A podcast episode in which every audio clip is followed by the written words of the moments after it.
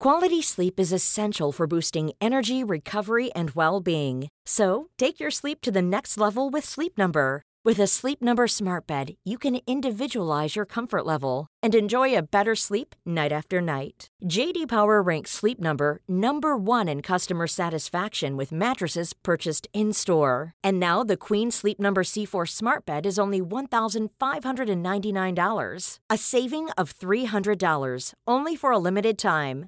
For JD Power 2023 award information, visit jdpower.com/awards. Only at Sleep Number stores or sleepnumber.com.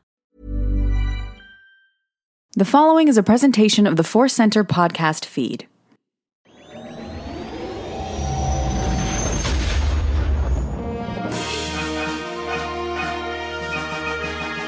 From the center of the galaxy, this is the Force Center podcast feed. I'm Ken Napzok. I'm Joseph Scrimshaw. And this is Force Center, the big show, the main show, the super star destroyer of our fleet.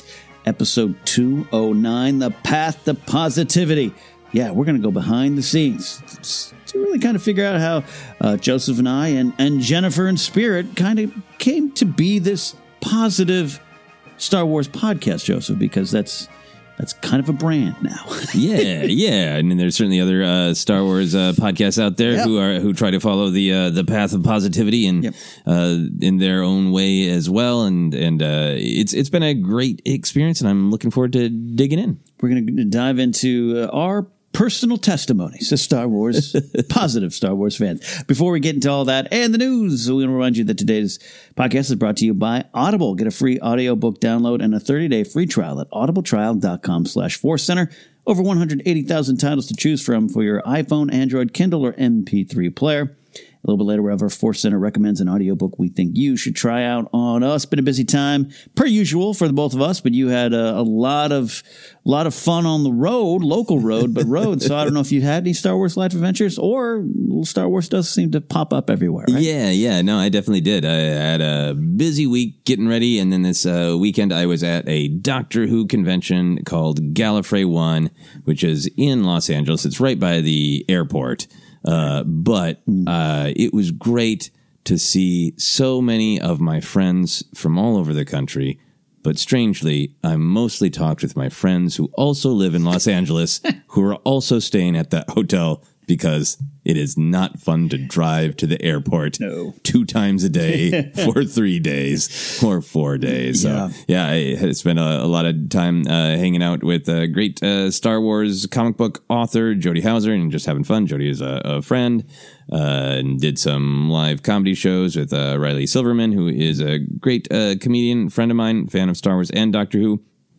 She writes for Nerdist right now and has written some Right. great uh, Star Wars uh, articles as well. Yeah, so Gallifrey One, huge Doctor Who convention. It's fascinating because there are lots of over- overlaps with Doctor Who and uh, Star Wars, both in uh, you know actual characters and character actors. Uh, Michael Sheard, uh, famously uh, Bossk's costume coming from an episode, uh, The Tenth Planet of Doctor Who there's so it's so fun because both Star Wars and Doctor Who have very similar hearts. They have very hmm. similar messages about hope and kindness are important and fear is what keeps us away from those things. And, and hmm. they're both just very weird and fun on top, right? Yeah, you could yeah. strip Star Wars and Doctor Who away and you could create some compelling family dramas. Hmm. But the point is like, yeah, on the Doctor Who side, but we like that the Doctor Who uh, can regenerate and flies around in a British police box that people only remember because it's the TARDIS now. And Yeah, yeah. and you know, on the Star Wars side of it, it's the you know, wizards with the laser swords and the weird aliens, and they both got the weird aliens. So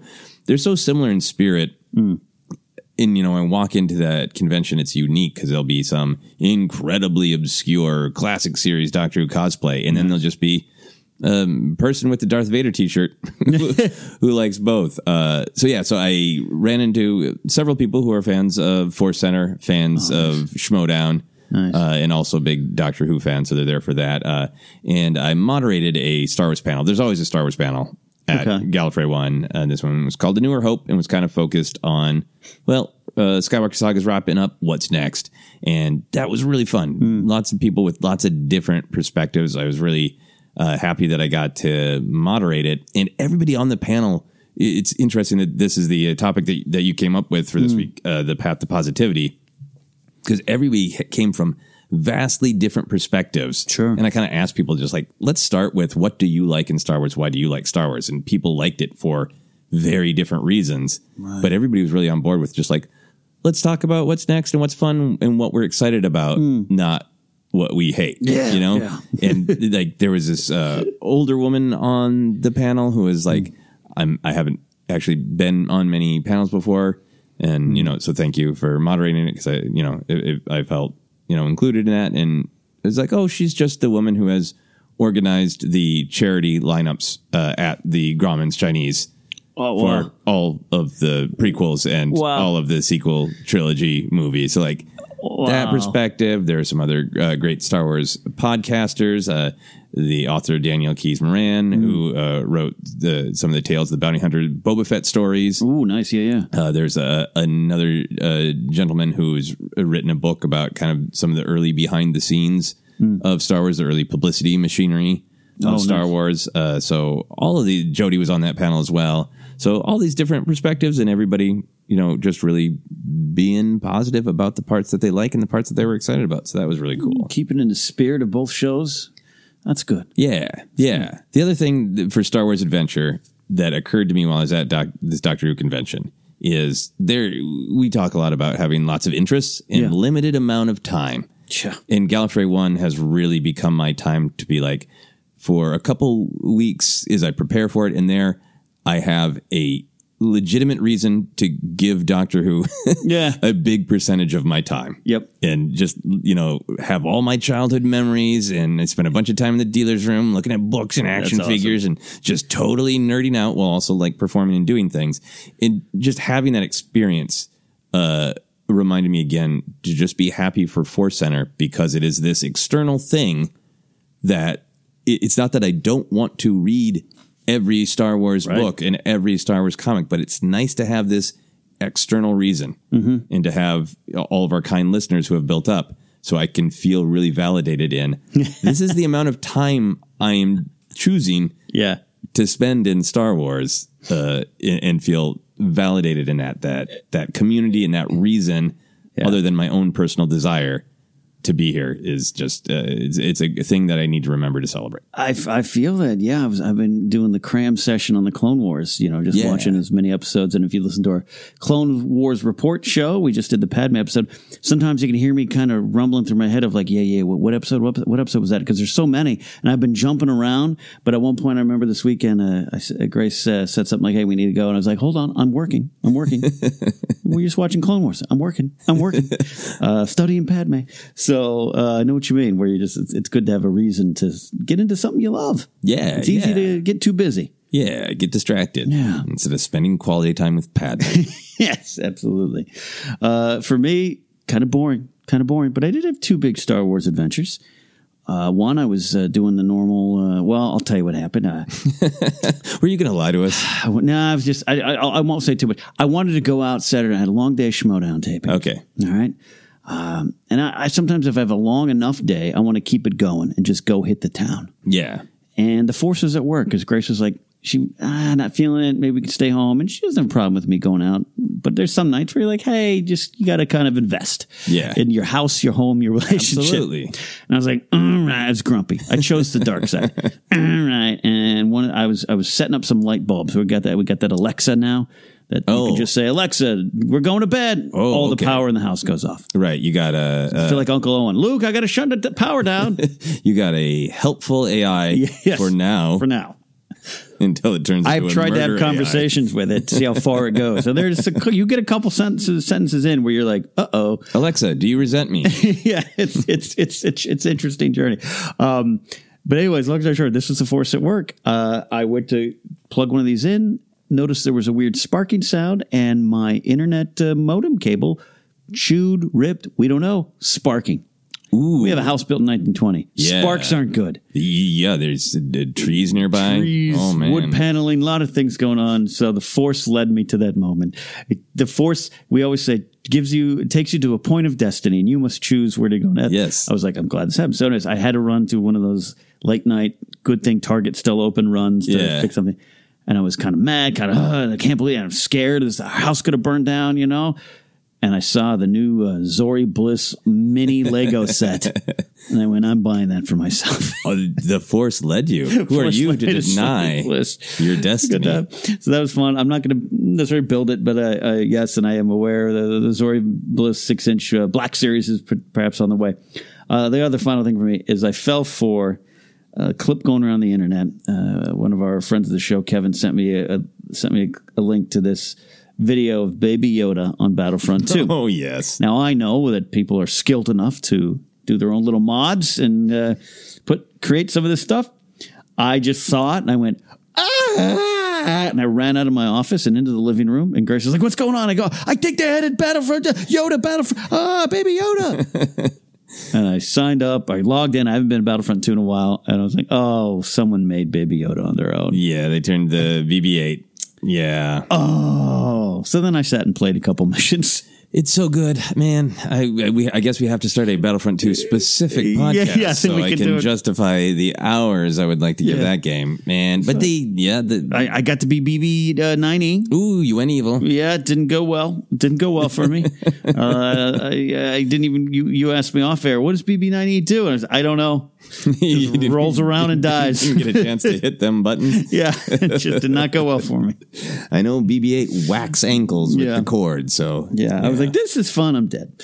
So uh, we'll try that again. Anyways, that is my uh, Star Wars life adventures. This I, week. I have an important question about Yeah. the Zori Bliss uh, Lego. Yeah, yeah. Uh, mini. I know the minifig is, is Zori Bliss, but what does she come with? Does she come with the Y wing? It's a mini Y wing. Yeah, It's a, so a mini 'Cause Y wing, not a full Y wing. Well, because they have the big set, which I'd love to have.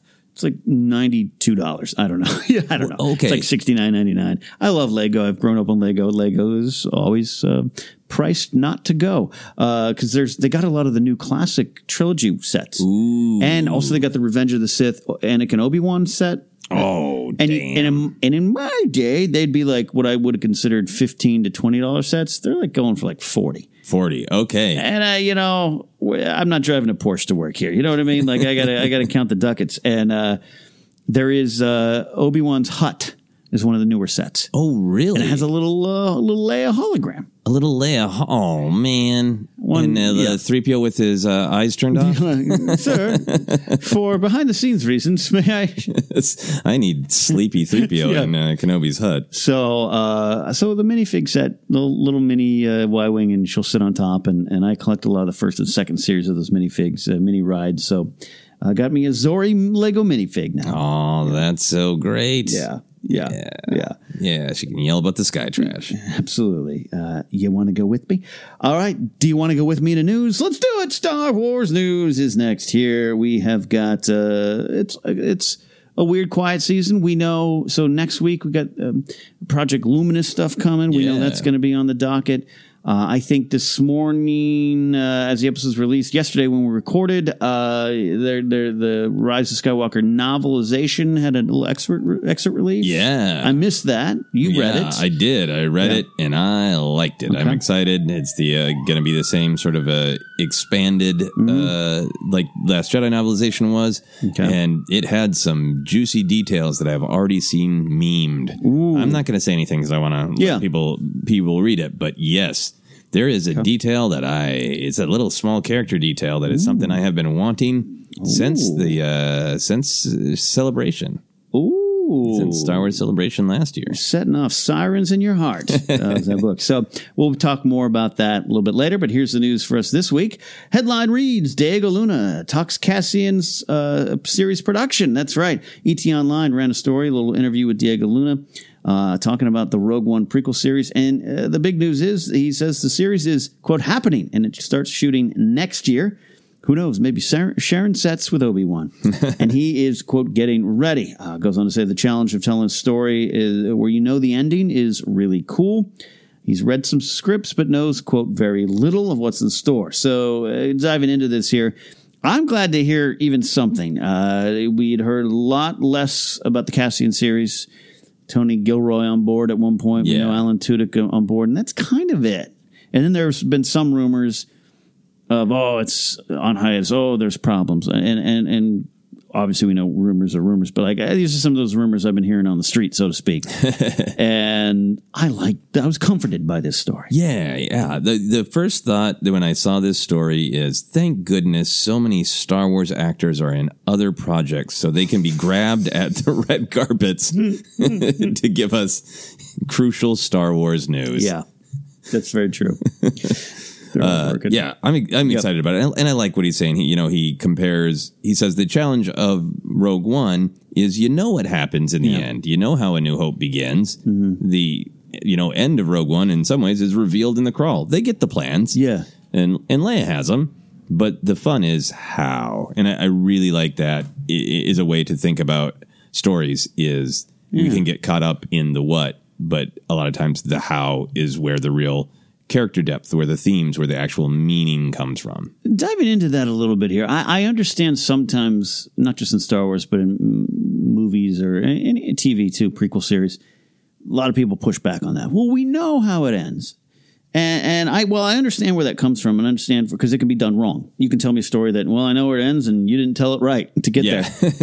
uh, prequel series and kind of have that burden, but I don't know. To me, that's kind of every story because I don't. I generally, generally speaking, I go into every movie thinking the good guys will win, Yeah, unless it's the second chapter of a movie franchise.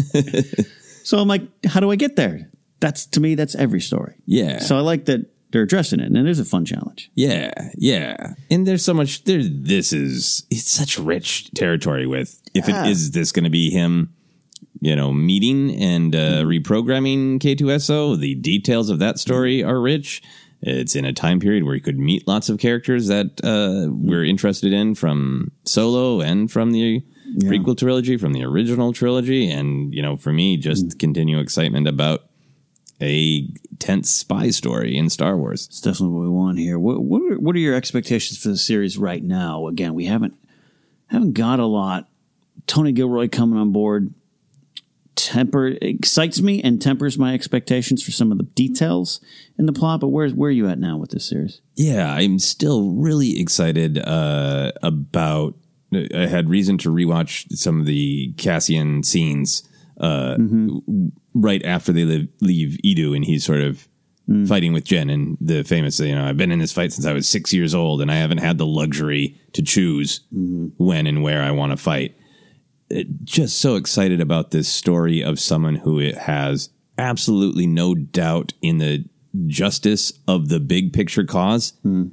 but is continually having to do small, perhaps to him, unjust acts in service of the greater, larger, absolutely can't be avoided fight. Hmm. And the amount of moral tension that can be played there, but also just like the real life absolute spy thriller hmm. of I- I'm I'm really hoping for like kind of Battlestar Galactica or Breaking Bad level tension Oh, right? Where Yeah. you get a character into a situation where hmm. you see Cassian has this relationship with this character, but in order to get his mission, he has to do something awful Yeah. to that character or is stuck between two things or you could build up how much the empire is everywhere and he's a spy. You know, if we get to see him spying on Coruscant and we already know like the level of tension of Yeah. th- there's nowhere friendly. You are you're dead Yeah. if that trooper comes around the corner. That level of cliffhanger spy tension for the morality of it, but also just for the how the hell are Walt and Jesse going to get out of that one? yeah. But for Star Wars, But for Star Wars, yeah. Mm, that's juicy. I like it. I'm on board. I mean, you, you know, the, this time period, uh, the rebellion, all that kind of stuff. I'm, I'm, I want more of those. When I talk about the Tony Gilroy, Gilroy coming on board and changing a little bit, uh, tempering my expectations, only because he's so open about. I don't watch Star Wars. yeah, I don't care about Star Wars. I just care about the story. So I know, I no doubt he's going to give me a good story because I do believe his work in Rogue One made that movie what it is to a lot of people. Yeah. No shade on Gareth Edwards, just that's what Tony Gilroy did. But he came in after a lot of things were established. So, and I know again, there's the showrunner, the showrunner, I forget uh, the name, but from the Americans. right? yeah, I, yeah.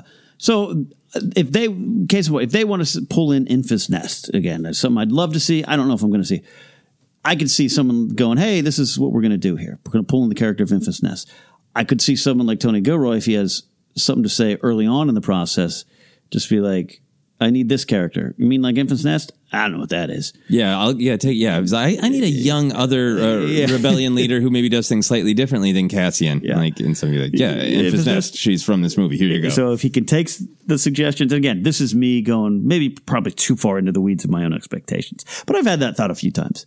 Just like for myself, I got to make sure this isn't the dream meeting of Cassian Andor, Enfys Nest, and Saw Gerrera that I want. you know, that it might be something completely different. Yeah. Small scale, spy story, action story. I think the great thing that I am taking from what you're saying is I think the uh, creators, you know, the, the showrunner Tony Gilroy, the people working on it, are leading from a going to lead from a character perspective, and if it makes sense for Saw or Enfys Nest to show up, they will, and not from a perspective of th- these are the people that we want to show up, so we're going to make it work. Yeah, but rather it's coming from what is absolutely needed if you strip Yeah. some of the Star Wars canon away and what is just Cassian's story, and then having some people come in and rebuild that canon back up based Yeah. on what Cassian needs. That's That's awesome. comforting way to look at it, and I, and I choose to follow your path. Uh, headline confirmed: Kevin Kiner is returning for Clone Wars. All right, so this is this is no surprise. Uh, I don't think the imagine a scenario where he wouldn't, It would and and there cruel if he. probably had already even been press releases or rumors or just people assuming that turned into news stories. But this is official. It's good to have it official. Uh, Kiner is back. Uh, probably already done a lot of the work though. Scoring happens a lot later in the process the, for the, in terms of other production stuff. Um, so here I want to go. Oh, I want to go with this because again, not surprised. I, I love Kevin Kiner's work. I Yeah. love it in Rebels even more than Clone Wars. I think Rebels was really where the spotlight was like, oh, that's the guy, right? Who's what's his name? Kevin. even though a lot of us knew the name before. I think for some people, Kiner's work, specifically in Clone Wars, did have to grow on them, uh, and I want to talk to you about that. Your first. How did you take his work and, and the reworking of the th- of the theme? Yeah. It can be jarring. Oh yeah, I was jarred. Yeah? I was very jarred in the theater 2008 seeing the Clone Wars movie. Yeah. Because without the context of seeing the rest of the series, it just it sounded like what I would expect if somebody didn't have the rights to the actual Star Wars Yeah. music. That's the way it sounded to me in the theater in 2008. Now that I've watched the series, now that I Yeah. love the series, I've totally changed and Mm-hmm. I appreciate it. I appreciate that it isn't the triumph of a new hope of the Skywalker saga. It's dark and conflicted and a little bit more drums in a certain way, a little bit more, uh, or a little bit more sense of like that sort of militaristic. Yeah. Bu- bu- bu- bu- what's going to happen Totally. next? yeah. You know, and I appreciate that it's different for a reason Yeah. sitting in that theater that first time and this goes why even even for yourself you know different points of view from different times for different reasons Yeah. challenge then love it now Totally right there with you. I did not see it in the theater, uh, but watching it at home, Cartoon Network, it was like, okay, sure. Whew, they want me to watch Star Wars on the small screen, and this is what I get. yeah And now every time it pops up, I am one of those don't skip intro people no on, on Netflix or Disney Plus or whatever I'm watching it on. And one of the reasons is I just love that score. Yeah. Love that main title.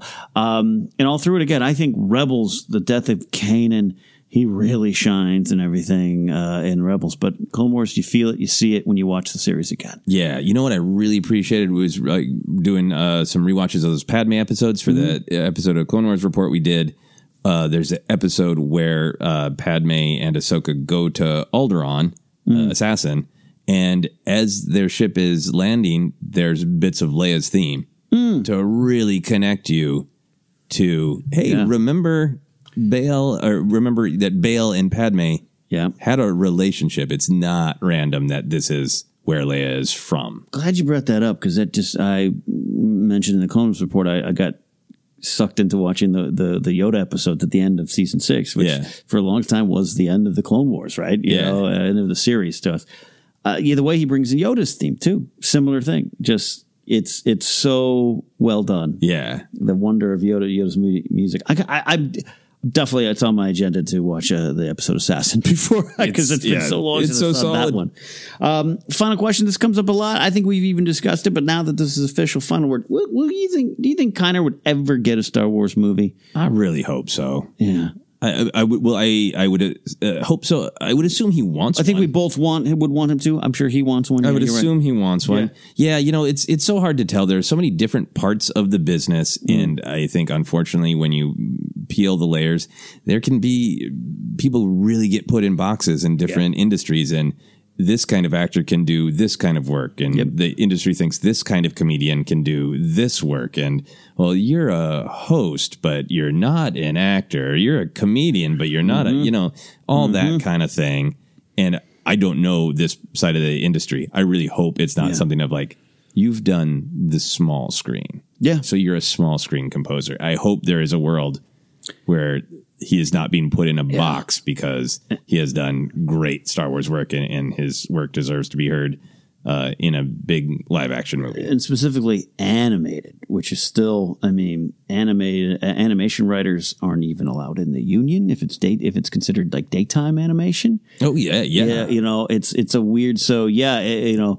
Uh, Ludwig uh, Göransson comes in and does does a Mandalorian, so you think that might open up doors? It, it might. It might be one of the things where you know. I I remember when Alec Baldwin got cast in Thirty Rock, and I was like, "What? yeah. a movie star has come to TV.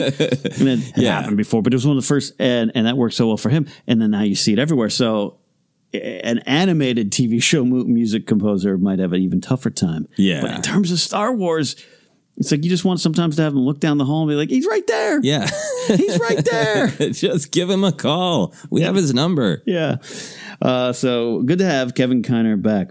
Final story of the day. This is a little uh, little uh, news blip. I I classify uh, I classified it as a rumor, except for where it was eventually confirmed. So, w, a WWE star uh, looks to be appearing in Mandalorian season two, and that star is Sasha Banks, uh, a former WWE Women's Champion uh, wrestler. She, at the time of this recording, kind of dealing with some injuries as she always does. Actually, she's been around been around a few years, one of the leaders of the women's revolution in the WWE, and she was was reported to film a scene or two for Mandalorian. A, my days just uh, kind of ran with that lighter. Uh, he he works really hard to confirm news before it reports. Okay. it's it's reported. That's his his uh, edict for Pro Wrestling Sheet, so it's not wild, and so they kind of confirmed the report Ooh. Which makes it interesting. So, no spoilers, no spoilers. Uh, Sasha Banks in uh, in the Mandalorian is just uh, potentially uh, one of those weird, wonderful cameos, and I think season one had a lot of those fun, interesting, offbeat cameos. Even uh, you know Werner Herzog is I wouldn't call him a cameo, major character. Uh, it's still just crazy to think that that happened and Yeah. happened the way it did. So, again, no spoilers to those who who are out in the UK uh, and haven't uh, listened. Um, Joseph, do you have based off of this? I'll get your thoughts on this too. By the way, I don't want to Oh, yeah. assume you don't have thoughts on Sasha Banks and, and Mandalorian. But what are some also? I want to know some of your dream cameos you'd like in season two. Yeah, so yeah, the the cameos uh, I think are one of the fun things to discuss uh, on the Mandalorian. Get different people's reactions. I think when I think of cameos, I kind of want other actors to appear because there's some Yeah. cameos where people are, aren't really in, you know, uh, the traditional acting world, which is fine, but Yeah. sometimes it it can be distracting. I don't want to put people in a box. Yeah, yeah, yeah. But sometimes Uh, but my mind goes to actors. I think because I just went to this Doctor Who convention, I was thinking of Doctor Who actors that I would love to see pop up in Star Wars, even if it was a small role. So I would love uh, Peter Capaldi, who is uh, the twelfth Doctor. Yeah. uh, he's got he's a phenomenal actor, Hmm. uh, and he's just got this great energy and intensity and an amazing wit. And he's Scottish, and that all of that would be fun to throw in like he he would be a great uh, uh, middle aged bounty hunter. yeah, yeah, yeah, yeah. he would be a great uh, other uh, imperial or Mm-hmm. kind of remnant type. So I would like that. Mm. Uh, Frank Oz Ooh, yeah. because he was great in Knives Out. Yes, he was. just as himself. No Muppets in sight, and he was great. Uh, obviously, he's done lots of stuff. It'd be really cool to see him pop up. Oh, that's interesting. in the Mandalorian. And then my last one, because there are some in in the first season that are like, what? Yeah, I was trying to think of like, what's a what? Lady Gaga. Give me that. It would be distracting because it would be distracting, but uh, she's Lady Gaga, but she's she's got herself an acting career too. But I, I really like her. I think she's awesome. That would be a strange like what? tell me something, Mando. Yeah. I, uh, I would just want to take one more look at you, Lady Gaga, in Star Wars. I would love that. That would be great. Um, my list of uh, cameos, I'm trying to think of like, all right, Favreau definitely seemed to pull from people he's either worked with or he's fans of or they made him laugh at parties. yeah. So I am interested in, uh, I was thinking, uh, Sean Astin. Ooh. Yeah. They worked Oh, together on yeah. Rudy way back in the day. Okay. And we've already seen one Hobbit in Star Wars. Beaumont Kin's Dominic Monaghan's uh, character. Uh, give me Sean Astin. All I think it would work in The Mandalorian as just some earnest blue collar man of the galaxy helping Oh. Mando along the way. Yeah, it's uh, yeah. He's and, you know Sean Astin also always seems to be in roles where he is in some kind of turmoil that he maybe doesn't quite deserve. Deserve, yes. So I think so, Stranger Things should do. somebody's got to have a Tragic bounty on him for something that he should be in a story about somebody who has a bounty on him and he truly didn't do it. It's That's interesting. Totally just mistaken identity. I could take that. Somebody who looks like Sean Astin Yeah. owes somebody money, and here come all the bounty hunters. I love it's like, that. come idea. on. And then I was thinking for weird comedian types, uh, not that they're weird, but just offbeat choices. Amy Sedaris being one uh, in in uh, Mando one season one. I want Bruce McCullough from Kids in the Hall. Oh, good God, yes. Uh, Bruce doing some kind of weird. It could even be under a mask, a character, an alien, or something like that. Just doing some kind of offbeat character. He, you know, Kids in the Hall are. are I'm just a huge fan of the Kids in the Hall. Very Yeah. influential in my comedic life. And McCullough's just a special breed of of kooky that I love. Yeah. he's so special in a great way. I just love to see him. Uh, that that would be great. Uh, The kids in the hall are great, I've been lucky to meet many members. Bruce McCullough interacted with very briefly Yeah. uh, backstage at a San Francisco Sketchfest show. Where he was wrapping up his show, and I was uh, coming in to do mine, and I was just like, "Hello," you know, I didn't, I didn't want to bother him. I wasn't gonna, you know, ask for an autograph or anything like that. I was just like, "Hello," and he's like, "We know each other," That's a good McCullough. And- and- you and- just did the McCullough head bob.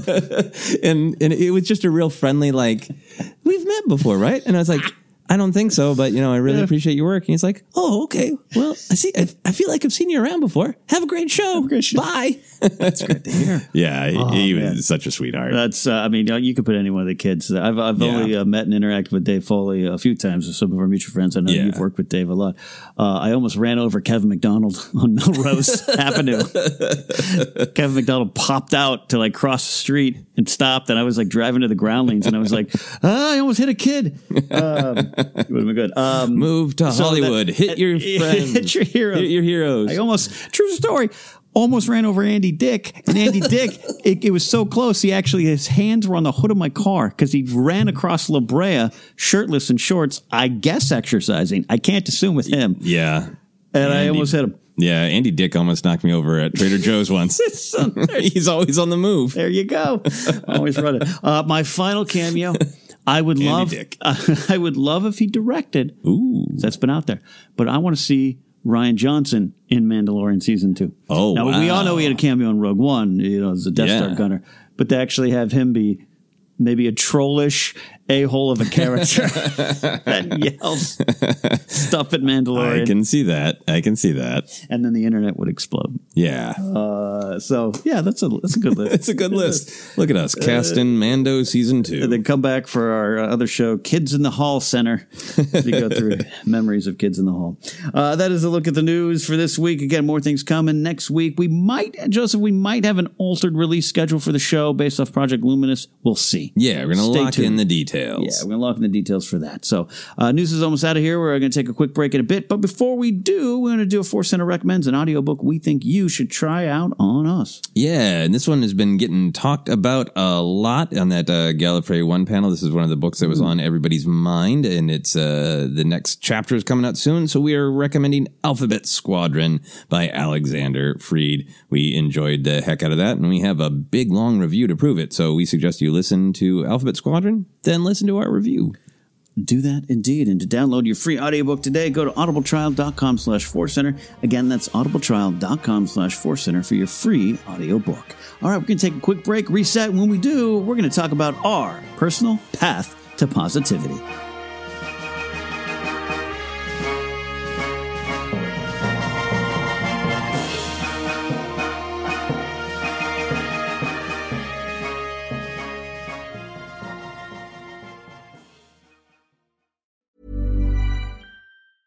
Getting engaged is a moment worth cherishing. A one of a kind ring that you design at Blue Nile can help your love sparkle. Just choose your diamond and setting. When you found the one, you'll get it delivered right to your door. Finding the right engagement ring can be nerve wracking. At Blue Nile, you'll have the expert guidance needed and a diamond guarantee that ensures you're getting the highest quality at the best price. Cherish all of life's moments and save up to 30% at BlueNile.com. That's BlueNile.com.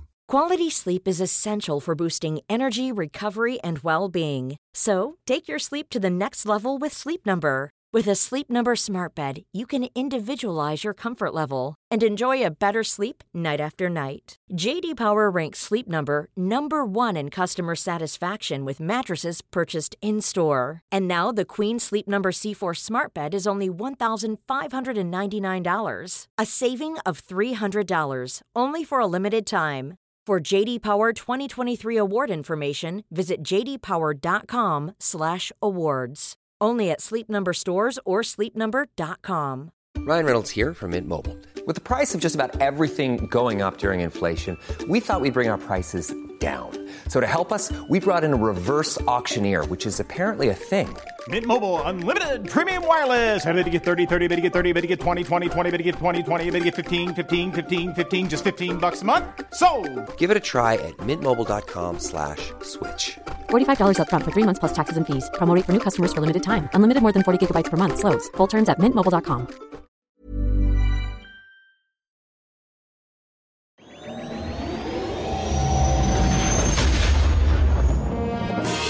And we are back here on Force Center. Thank you for uh, being with us here today. Uh, Joseph, this is it's going to be a different kind of discussion. Well, I mean, it's not going to be different. It's going to be about us talking about loving Star Wars. uh, we've been diving deep into Rise of Skywalker, taking a lot of looks at that. We'll return to that. There's still so much uh, to dig into across all Star Wars stories. But we're going to have a discussion today. We're calling it the path to positivity. With without a doubt, uh, you, me, uh, Jennifer, Force Center as a whole, any of our guests that come in, are considered to be a positive source in the Star Wars discussion world, a positive podcast, like you mentioned up top. A lot of other podcasts out there. We don't have the market cornered on positivity, uh, but it's it's a reputation we have. Um, I'm going to start here. This is uh, off the beaten path a little bit. We certainly didn't come to a uh, group decision. No. It wasn't like uh, we were forming this thing. Went like, and remember, only be positive. yeah. We just kind of naturally all come to that place. Yeah, yeah. I mean, I think you know back in the day uh, when we first met, when you were doing Jedi Alliance, Yeah. uh, you used the word celebrate a lot. Yeah, And then when I took over uh, doing that show on YouTube for a while with uh, Mark Donica, you know, when, when guests would come in, I'd be like, yeah, this has been the tradition of the show and this is the spirit of the show. It's fine if you don't like something, but Yeah. hey, our, our listeners or viewers on YouTube at the time uh, have a lot of different opinions. So you can say you don't like something, but don't just spend a lot of time ranting, being Punching angry, or like, you know, it, it had become for uh, fans of a certain age it, it was like saying hello. It was like saying, "Do you like a glass of water?" To say, "Of course, the prequels are crap," you know, and to just say it as this like just thrown off thing. And I Yeah. think you know, for me, I've naturally always celebrated Star Wars, but I think uh, Jedi Alliance kind of being a path towards us uh, creating Force Center, yep. just coming from that perspective of like, oh yeah, there are fans from every different perspective. So Yeah. uh, yeah, I, I'm celebrate my stuff, but let's if we're going to be negative, let's just be calm and honest about it. Yeah, calm and honest. I like that. And we miss Jennifer every week. Uh, her perspective is tremendously valuable. Uh, I would, you know, uh, love to have had Jennifer here for this one. She'll be back uh, shortly. Don't you all worry. But you know, when I first knew of Jennifer Landa, I'd watch YouTube videos, and one of them was um, uh, burning a Jar Jar figure. and by the time I met her, she had grown. She had changed. Her her first child changed her view on Star Wars. Uh, so by the time we found her, it was like she too had that like, yeah, no, I've been there. I'm part of that generation, but it didn't get me where I wanted to, to be as human uh, in terms of just uh, any kind of malice in your heart towards some of this stuff, and also trying to understand. And when you have someone else in your life, a little kid who might be along the way, looking out at something you love and from a different perspective, I think we all just kind of naturally came to this spot. Right. By the way, check out Jennifer's uh, uh, Instagram feed, probably maybe on Facebook too. Uh, the video of her her daughter, her first daughter, uh, opening opening up the Padme action figure from Phantom Menace. It was uh, good for me to confront my fear of opening action figures. I, I texted Jennifer. I go, I can't watch. I can't watch. I saw just the picture. I, don't- I, I, I'm going to need to get into a certain place to watch the video. it's tough. It's tough. Anyways, I just want to start from that point because that's part of our story. Is we started this the, this podcast in 2015. Yeah. It didn't being positive celebratory, but being positive had a different meaning. It wasn't something I think we would advertise or focus on. It was just us being us, Yeah. and that has changed as Star Wars has rolled on. Yeah. so I want to ask you this first: What does it mean to you being a positive Star Wars fan in 2020? Yeah. Because things have changed. Yeah. I think for me, it's a couple things. I think it is uh, focusing on the parts of Star Wars that I love, which I, I think maybe that's always been the celebration of, you know, even if you have parts that you don't like, you can always, you know, uh, sing louder about the parts that you do Yeah. than the parts that you don't. I think that's a part of it. I, I think really finding uh, just comfort, inspiration from the the themes. Uh, that's I think that my reaction to the Rise of Skywalker of yes, yeah, I can criticize it, I can see other people's points, but that it was so much about the power of hope and the power of mm. standing up to darkness and the mm. power of found family. And and I've been getting a lot of positivity from thinking about how can I apply these actual ideas to my real life in a in a healthy way that makes me feel happier. In, going even to the example of talking about people of our age who had problems with the prequels, and you, ju- you just said in this turn of phrase about you know growing up and having a kid and seeing it from a different perspective, but also just like, well, I've been mad for twenty years. Yeah. What did it get me? Yeah. Why would I pass that on to a child? Why would I have a child and go, this is Luke Skywalker. We love him. This is Jar Jar Binks. We hate him. You know? uh, and I don't even hate Jar Jar anymore. But just Yeah. I think like there's just there's so much about Star Wars that is about do you choose the Mm-hmm. light or do you choose the dark? And the philosophy of Star Wars, whether you kind of agree with it in a real world or, uh, Yeah. sense or not, the philosophy in the movies is eventually anger just hollows you out. It's Yeah. not, you can maybe transform it to taking action. But if you just sit in a. Yeah. place of anger, it doesn't do anything but eat at you and make you more angry. Yeah. Like I get, again, you know, I'll give the caveat of if, if you decide to take positive action, not in an angry way, if something makes you angry and then you say, I want to go out and make a difference. So I'm going to think Sure. logically Yeah. about how to go make a positive difference. I get that anger can be a catalyst Yeah. toward change, but in this sort of dark side way that it's presented, Hmm. like just being mad about Star Wars feels so like the dark side Yeah. Uh, yeah. that there's that risk of that if that anger doesn't catalyze into productive action or discussion or change that is coming from a more light side place if you're just stewing in that anger then it just it feels like what has the sad fate that befalls Yeah. some of the characters Yeah. in in Star Wars so Yeah. uh, so I think um, it, I guess acknowledging anger without giving into it would be another way that I would define being positive in in Star Wars in 2020. that flows very nicely into what it means to me right now. Uh, starting Jedi Alliance with Mon Garrett, Maud and I came from different generations of Star Wars. Uh, she was a special edition kid, and I was the original trilogy kid, and so that had its own. Yeah. she's like those. are- That was my 1997 was my first time in the theater, and so that right away was like, oh. Oh, great! Because I, I have some qualms with that, but also Yeah. I enjoyed those because I was there too. About three showings the first day of New Hope.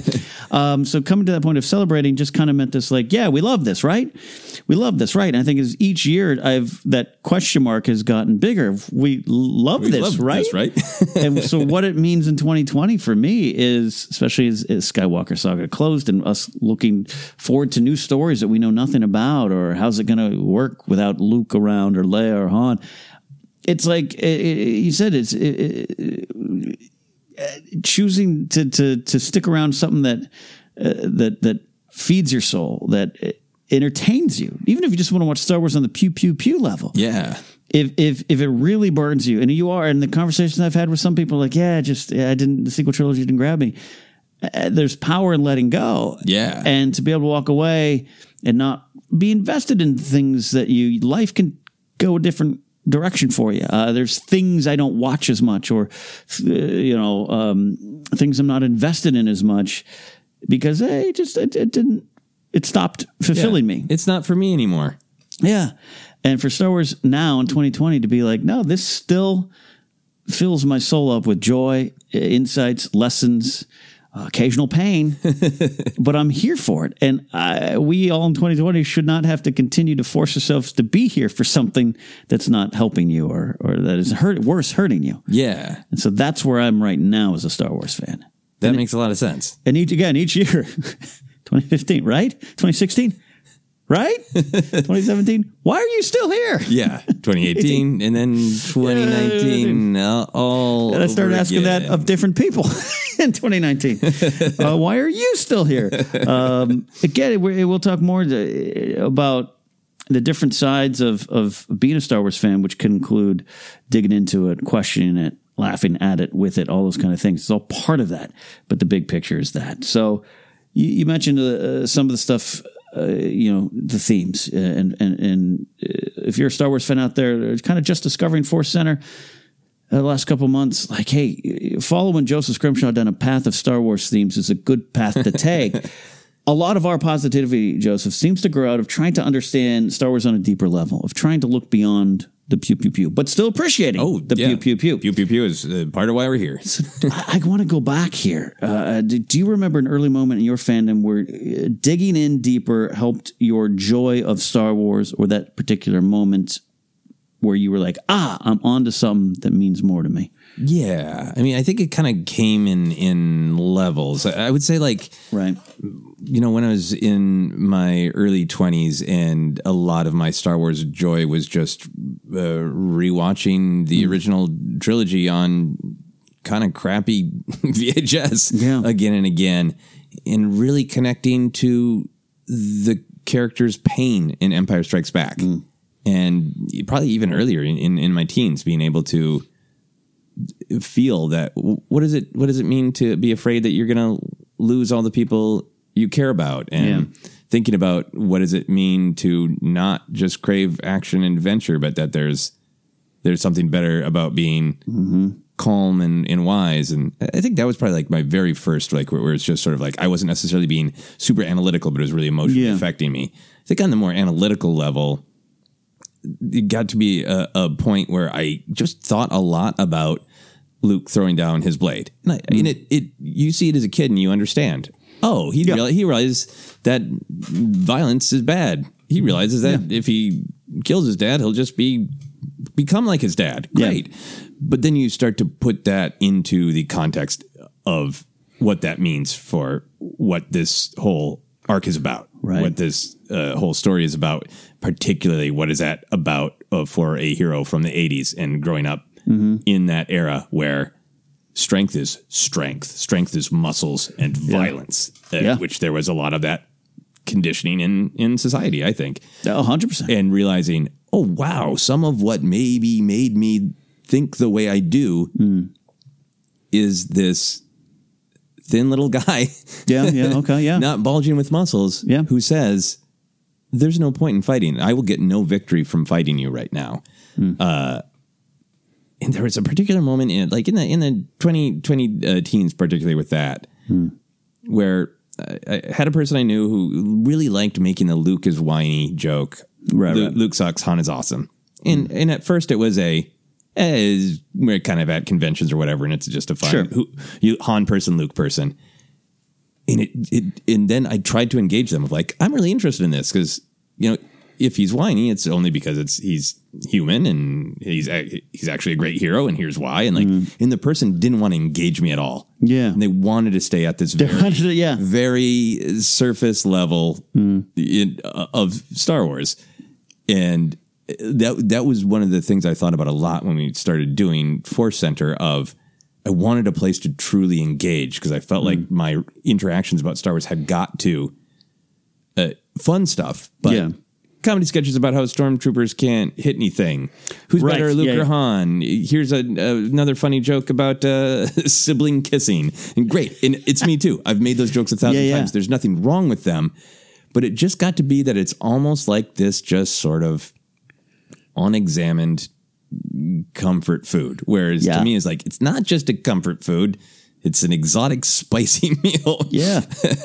Yeah. Uh, I can't stop comparing Star Wars to food. I guess I'm always hungry when we're doing the podcast. it's it is it is so time. wanting to dig into those things, uh, I think really affected me thinking of wanting to spend more time thinking about it on a thematic level. And then Yeah.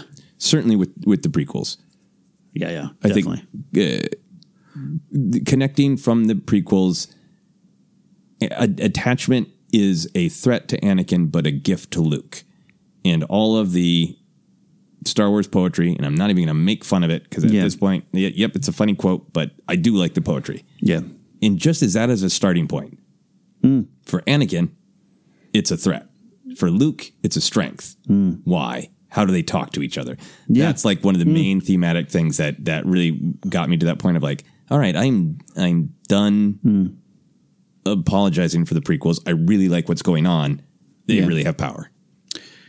That's so yeah, as expected. It's a wide range of ages and Yeah. parts parts of your life. Yeah. Um, And you, the way you talked about too, yeah. At some point, we all take Star Wars in on, on the surface, even if you really, really, really love it. You do. It's it's the jokes and this and that. And again, we're, we are definitely going to talk about making fun of and laughing with Star Wars. It's I think it's very important and sometimes forgotten, even by even by me. But yeah, as a kid, you know, and then I think you start finding things along the way. I think it wasn't until my mid twenties, and you know, by this point, Star Wars is something I love. It's something I collect, and oh my gosh, the figures are back, and oh my gosh, the movies are back. My uh, mid twenties at 20, 21 years of age, wanting to be part of a bigger world. Yeah. The twin sun scene becomes something that was as Lucas intended. I'm not deep or an individual, a unique individual in this moment. Yeah. But to actually be in that part of my life going, "Ah, there's a whole world out there and I can't get to it. Yeah.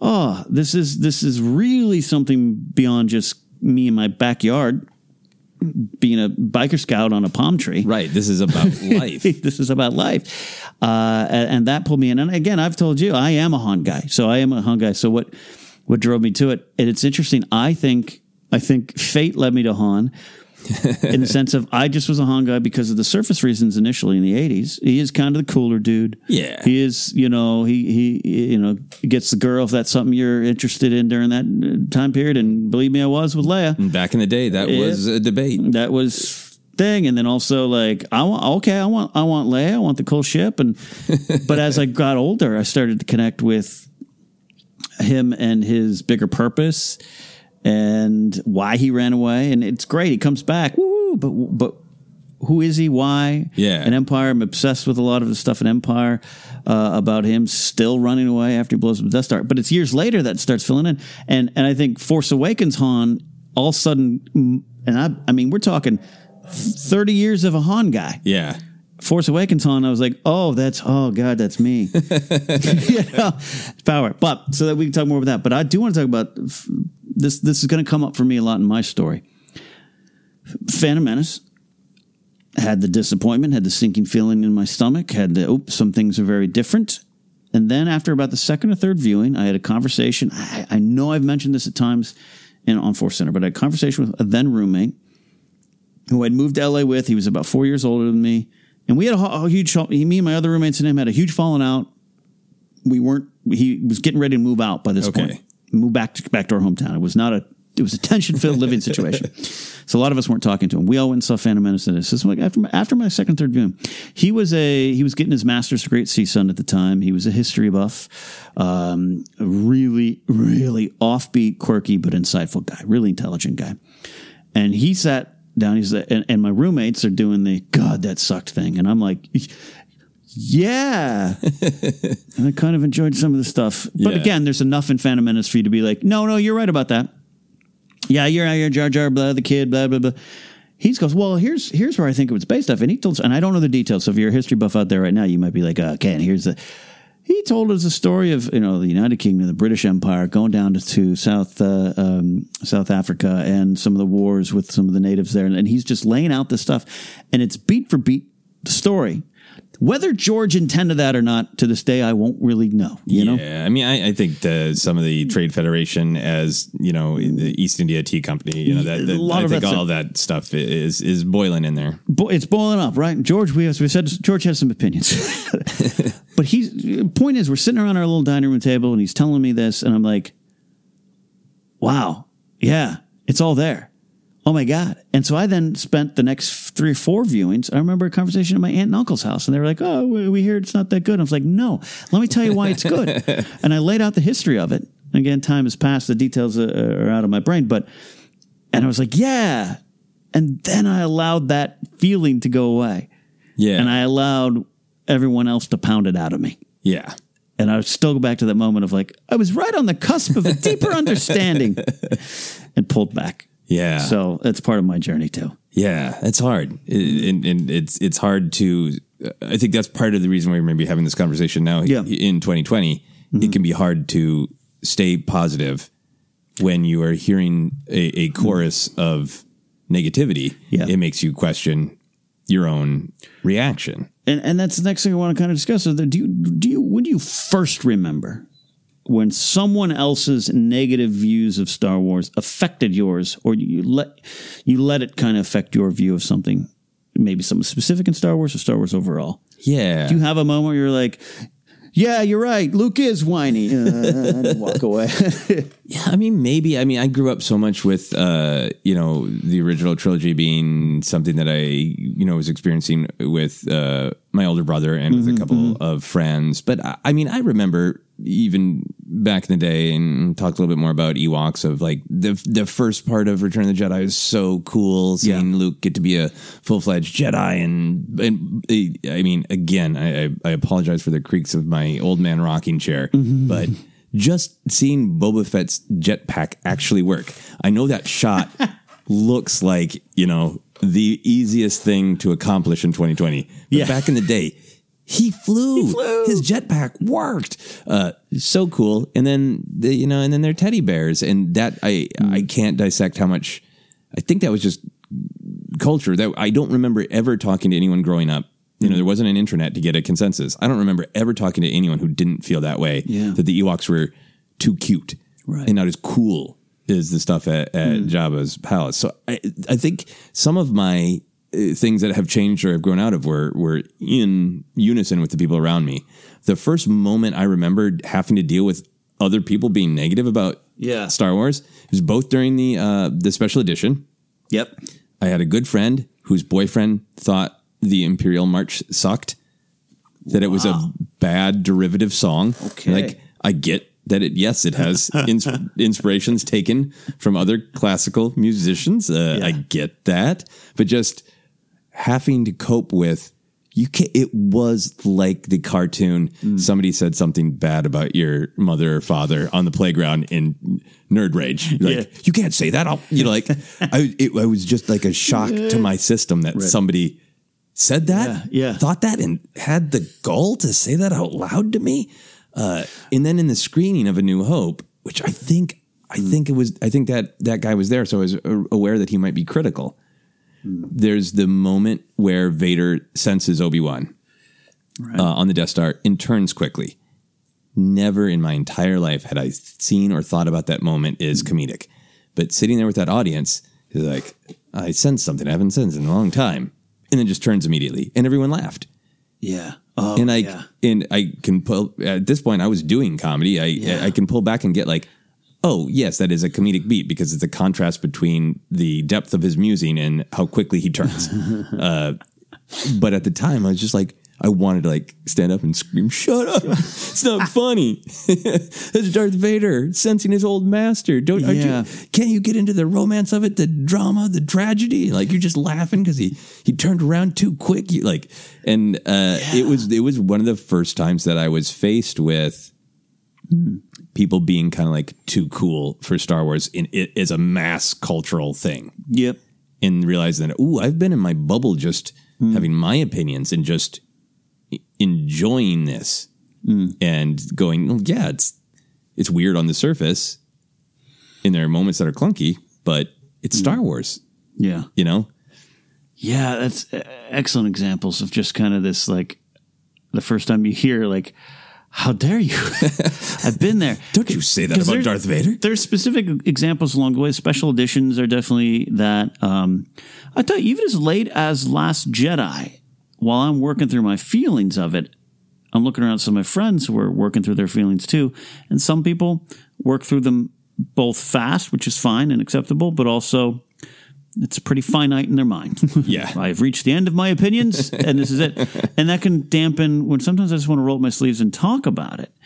Luke's death is something I wanted to talk about. Uh, you know, Yeah. so that dampened me at first, and I had to, I had to question. And this is why the, part of this is is is comes from a spot of following Rise of Skywalker. I've heard a lot of, "Oh, Ken, but you're just positive." Uh, but you guys at Force Center, I wish I could be as positive you guys, but I just can't. Yeah, but it, yeah. I understand the movie. You guys are just positive, and and it, there's been some condescension thrown at, my way, our way as a show that that um, I don't want to go. This is me not going down the dark side to fight. Yeah. no necessary rage here. yes. to understand and, and maybe have the audience, but also myself understand where this comes from. So I had to, with Last Jedi, I had to really ask myself, did I like it? And the answer was yes. And sometimes the answer might be no, but the answer was yes. But the first time I remembered it was in high school. Um, you know, that's you come out of junior high. uh, The, the world's kind of rolling out in front of you. When Yeah. I go to high school, and one of my good friends from junior high, but in high school, he was a big Star Trek guy, and this is the old Star Trek Star Wars battle, and that's fun. It's cheeky. That's Yeah. great. But he was pretty Okay. like no. He was he was ride or here's die. why. Here's why. Here's why your little movie with the little toys at the end of Return of the Jedi sucks. Uh, you only have three movies, by the way. We already have six. Undiscovered Country had come out. Um, we have two series. We are bigger and better than you. Um, I grew. I actually like uh, uh, Next Generation. Uh, I think uh, uh, Picard's a great character. I, got, I I haven't watched the Picard series yet because I don't have all access. But I'm like, oh, I think I'd be invested just because I like the character. Oh yes, yes, yes. Yeah. You'd enjoy it. Yeah, grumpy old man. Yeah. Um, but that was the first time that he would throw some things at me that I'd be like, um, um, um, oh, he's oh, he's right. Return of the Jedi sucks. oh, you're right. Luke is whiny. Oh, you're right. Yeah. And that was the first time I remember. You have to really know what you like Yeah. and not be prepared to defend it, but like you can't be pushed off that hill. You know? Yeah. I think, you know, it, for my journey with the prequels, it was a little bit of that just allowing myself to like it. You know, and I, I think I mentioned relatively recently, or maybe it was drunk on Mark Riley's uh, That's fair. We all his- eventually will be drunk on Riley's his- Cantina. Yeah, Riley's Cantina, wine and Star Wars. But I, I you know, I made all the prequel jokes. Um, you know, had all the criticisms, had all the talks. Uh, Yeah. You know, and I I still like them. I still like found myself wanting to watch them, and got to that point of just like telling my friend, they've got lightsabers, and I like them. And it, it just allowing myself to like them without even necessarily being able to like like the way I would now be able to just be like, no, here is why. Yeah. Uh, and just being able to allow myself to sit with them, y- you know, made me made them open up for me, Yeah. and made me be able to see them better just by letting myself like them. And I think that can be a hard thing to do when you've got a lot of a chorus of voices Yeah. with the thumbs up, thumbs down, it can be hard to just be like, I just want to sit with it for a while. And if my gut emotional reaction is, I like this, let me follow why. And maybe it will fall through to like, yeah, from a writing, directing standpoint, that was really poor. Yeah. Or, oh, yeah, man, I didn't really realize that's what it's saying. And maybe that's not a great thing to say. Like, you might end up at a place where you're like, mm-hmm. I understand that criticism, but I think just allowing yourself to follow whatever that emotion was. And if it was immediate joy or, you know, move, being emotionally moved, letting yourself give yourself time to discover why you felt that. following the emotions is is is a real powerful thing because because again it, it will lead it will lead you perhaps to the true answer over time. I um, love Peter Jackson's Lord of the Rings. I don't love the Hobbit films, and and there's a lot of technical reasons you couldn't, right? Yeah. Um, and there's a pretty fascinating, frustrating behind the scenes story on it too of Del Toro's involvement, Jackson not getting the time he needed to, when he came back into it, all those kind of things that now I'm more aware of. I had to follow my emotions on that of, I don't think I like this. Maybe I do. No, I definitely don't. okay, I don't. Yeah. And going, all right, I guess it's just the main trilogy for me, and and these are not. Uh, and Grace and I intend to. Re- I haven't seen the movies years, and Yeah. we, we intend to rewatch them because maybe maybe I can change my opinion. Uh, so following the emotions, I'll tell you what. I'll tell you what. Solo's another example. This Oh. isn't a recent one, but Solo. Goodness gracious. Yeah. W- watching it and and the lights come up on the theater I'm watching it in, and it's a lot of my friends in, in the press world, and nope, nope, nope, nope. Me and Mark Ellis, yes, but I had to question myself because there's some things I'm like, okay, some of it felt small, and, and I had to follow the emotions, and the emotion every time eventually was joy. Yes. Go with that. Go with that. Doesn't with mean, but it doesn't mean I don't understand it. You know, some of the you know.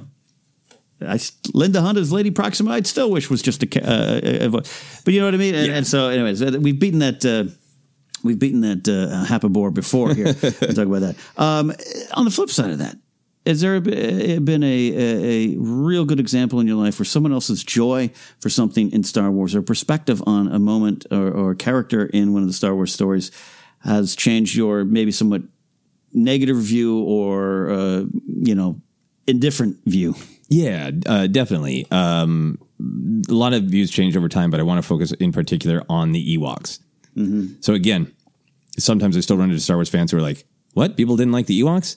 Yeah. I- I- this is a time changes perspective. That was for everyone that I interacted with a an agreement, of course. an agreement. it, it was. It was. Uh, everybody. it was. Everybody knew that the that the Ewok sucked and it was a bummer. And it wasn't not getting it. Everybody got the idea of oh, it's the Empire being you know uh, their own hubris is represented by these creatures, and Lucas even have you know references to Vietnam and yeah, Yeah. got it, got it. I Got get it. it. But they're teddy bears, and I had Star Wars action figures, and I had teddy bears, and this feels like slash fiction. Why are they teddy bears? Even if they had cat ears, they'd be different than just teddy bears. Um, e- you know, in the like the original Battlefront came out, and in, in, in one of the features was you could shoot at an Ewok. That was a feature of a Star Wars video game. Yes, that's how that's right. prevalent this was. That it was right. that for a generation. Uh, and I would I would watch Return of the Jedi on the VHS, and it would be the ah, here we get to the Ewoks. It's too bad. The rest of the movie's really cooking, and then too bad. Uh, and Jennifer in particular, and I, I don't want to put Yep. words in her mouth, but Jennifer in particular turned me around mm-hmm. because I had got to a point where I accepted them and said, I, there's, I'm not going to be angry about mm-hmm. this anymore, but I get it, and I'll just enjoy them for what they are. The fact that we've had so many conversations with Jennifer where uh, hmm. my understanding is that her love of Ewoks isn't, I came to accept a thing that's subpar. Hmm. Her Ewoks are, no, this is the reason I'm here Yeah. they're not something that needs to be forgiven or accepted or dealt with. They're the main effing event. Yeah. They are the good thing. And so to be opened up to, I think that's one of many big picture things that made me really want to celebrate different opinions. Yes. Uh, Like yes. maybe yes. not, I won't agree with them, but I, if you come at me not telling me what is what sucks and what's great, but if you tell me why you love something or why something doesn't work for you, then I get to understand you and I get to understand it. Yeah. And now, like, just when I see the Ewoks and you know made the murder bear jokes and all that, at this point, like, there's there's no negativity. There's no Yeah. they're subpar, but I I've come up with a way for myself to accept them. I just love them because I can see through other people's eyes mm-hmm. why they were never a problem and why they were always loved. Yeah, it's that's a great example, uh, and and uh, an example of too of how Jennifer's influence is always felt on this show.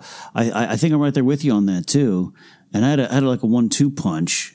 I, I wouldn't say I was against Ewoks. Yeah. I remember one time hearing Howard Stern go off on the Ewoks, and I thought, yeah, he's not wrong. Teddy bears and zippers, and and you can see their booties, and they don't blink. Oh God, fix that, George. No. Um, uh, Jennifer, we got to know around the same time that I got to first know Jennifer. I got to know uh, a friend of mine named Madeleine Roux, who did uh, write a little short story in the once a, um, uh, from a certain point of view Star Yeah. Wars book, the Breha uh, Bail Organa Last Moment uh, story Eclipse. She loves Ewoks, and she loves them from legend standpoint, from the Saturday morning cartoon, from the Ewok movies. Uh, in fact, I often joke with Madeline that she needs to write the Cindel story that's new, now canon. I went to her birthday party at her house, and it was an Ewok themed birthday party, and that's cheeky enough, right? Yeah. and someone came dressed as an Ewok, and it was fun. Yay, you know, body paint, you know, little little Ewok nose painted on. It was great. It's great.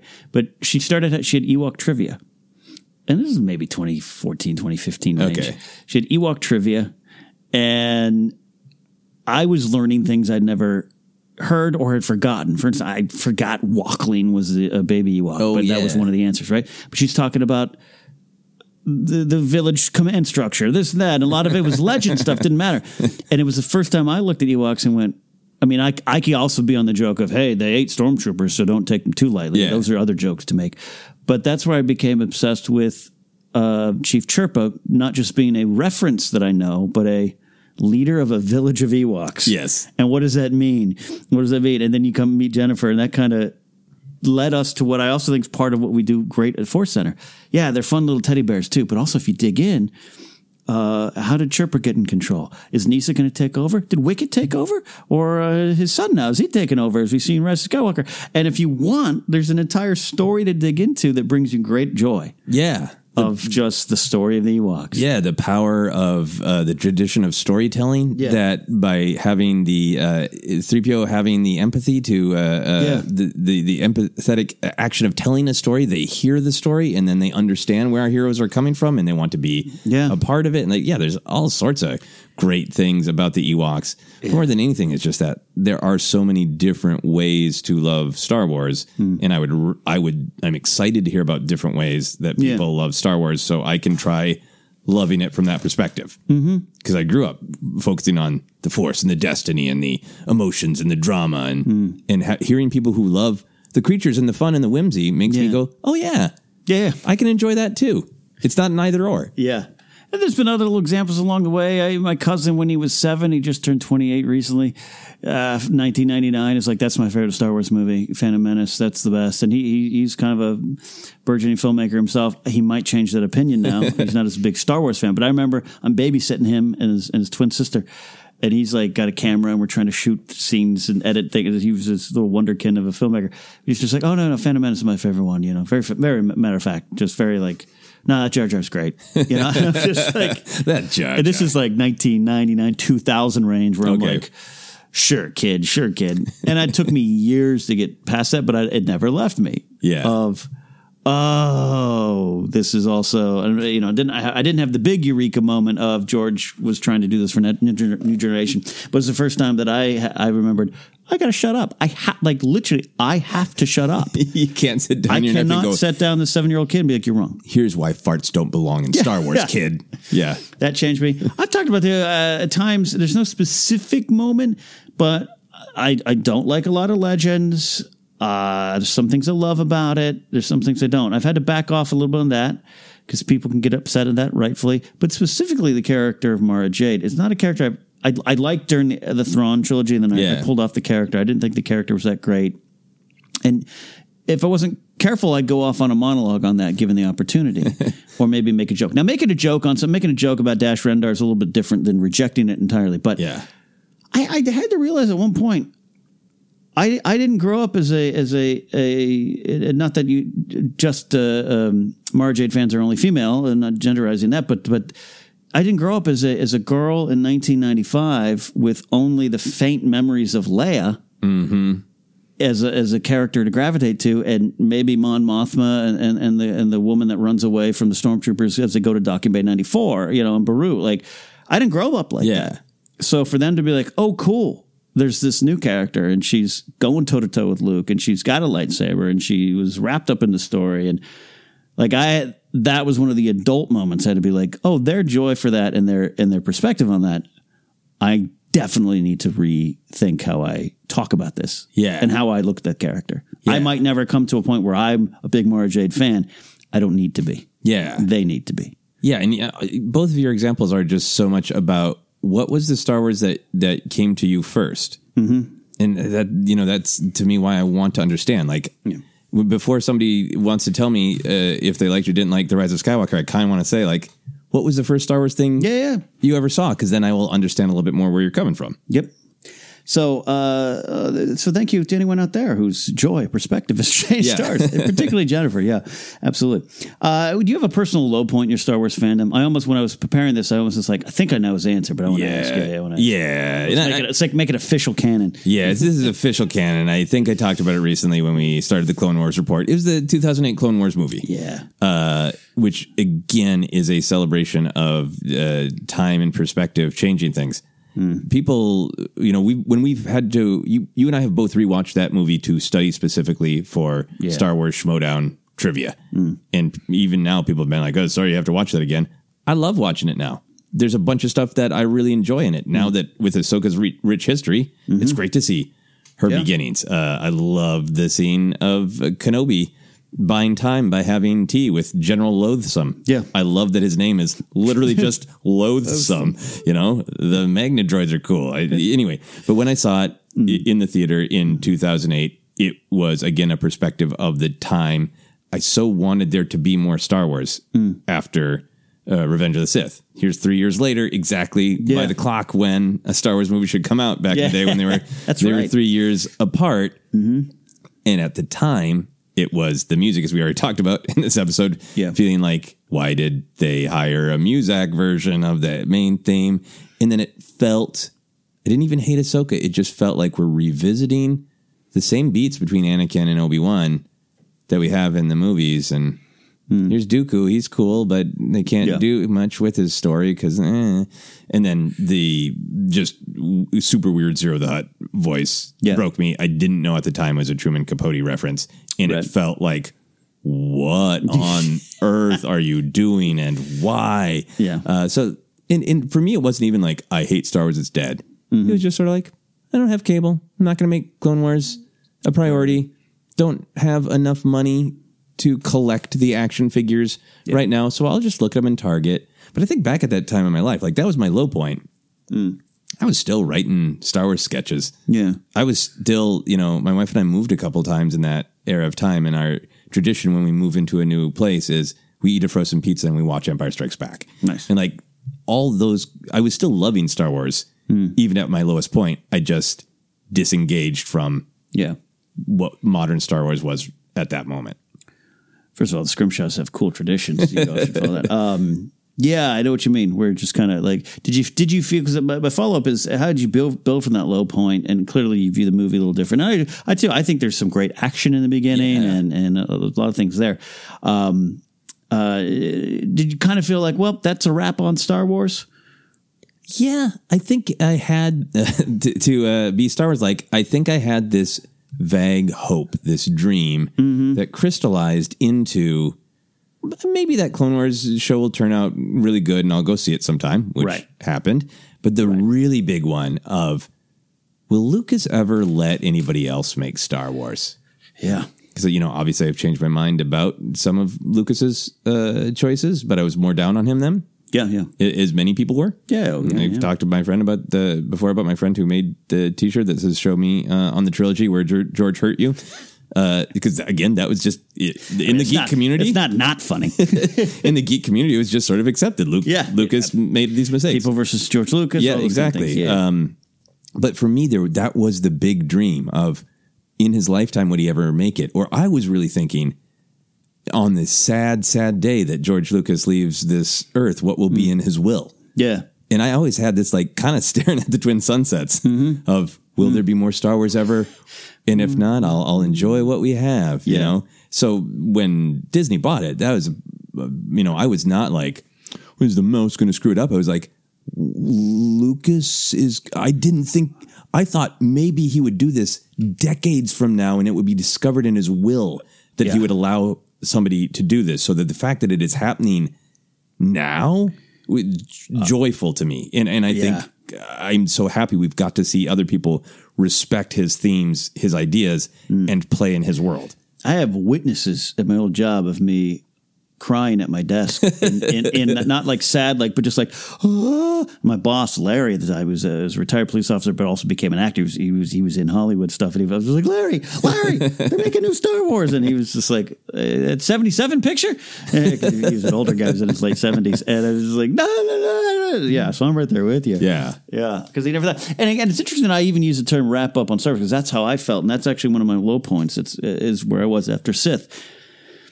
I walked out. I, I think I saw Phantom Menace in the theater eight or nine times. I think Ted Clones. I think I may, I may have seen it in the theater five or six times. I saw Revenge of the Sith twice. I think maybe in the Okay. theater.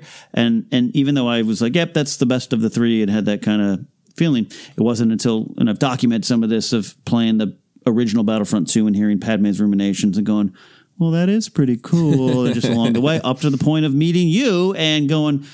Man, I'm secretly putting in Revenge of the Sith in the DVD player. Joseph is not secretly doing it. How do I get to that point? Um, but you know, this goes to my the Legends thing. You know, I felt Star Wars was well. That's a wrap on it. Yeah. Six movies. Ha! My friend Steve from high school. We almost got to more than Star Trek, uh, and, and and it'll be in my rearview mirror. I wasn't reading the novels. Didn't like a lot of things I was hearing from the novels or the comics. Um, and again, that's just me deciding. Hey, this is not bringing me joy. This legend stuff, or what Yeah. we we called expanded universe back then. I'm not going to rail against it, but I'm just not going to read it. Um, and so that was a low point to, to like, oh, that was that was fun, and not accepting it, and and not allowing myself to to enjoy, and that a little bit was my resistance against the Clone Wars, Yeah. not just the movie because I didn't see it in the theater, but the show. Season one has some things where you're like they're still trying to find their footing as any season one show, but just having that thought of, no, no, no, I, I said it was done. it's done, everybody. It's done. No, it's still going. No, it's not. It's done It's done. and then special editions, you know, at times didn't help things going back in the day too. So you're just like, it's done, it's done, and having to build from that and allowing myself to, we're not done, and different kind of stories are going to come in. But it stayed in your life, right? Like you it was in my life, but you, you, know talk I mean? to friends. You Yep. if you've not buy toys, you'd look at the toys, rewatch Totally. the old movies. Right? It never went away. I was still the Star Wars guy in my group of friends. In fact, Yeah. famously, uh, famously, like there was like thirty people there in our group. Uh, when we 2010, we were doing live Schmoes Know stand up comedy shows. The Schmoes Know show we didn't even have a podcast yet. We were doing comedy every um, Thursday night at Room Five. Chris D'Elia was our headliner. All these kind of it was we did it every week. Uh, that's where I got to be on stage with Artie Piper. There was one night me and Mark Ellis did a Star Wars trivia thing because I, it was like, well, no one can beat Ken on trivia. And Mark was like, no one can beat me. I crushed him, by the way. and then I met uh, Alex Damon and Joseph Scrimshaw and realized no one can compete with them.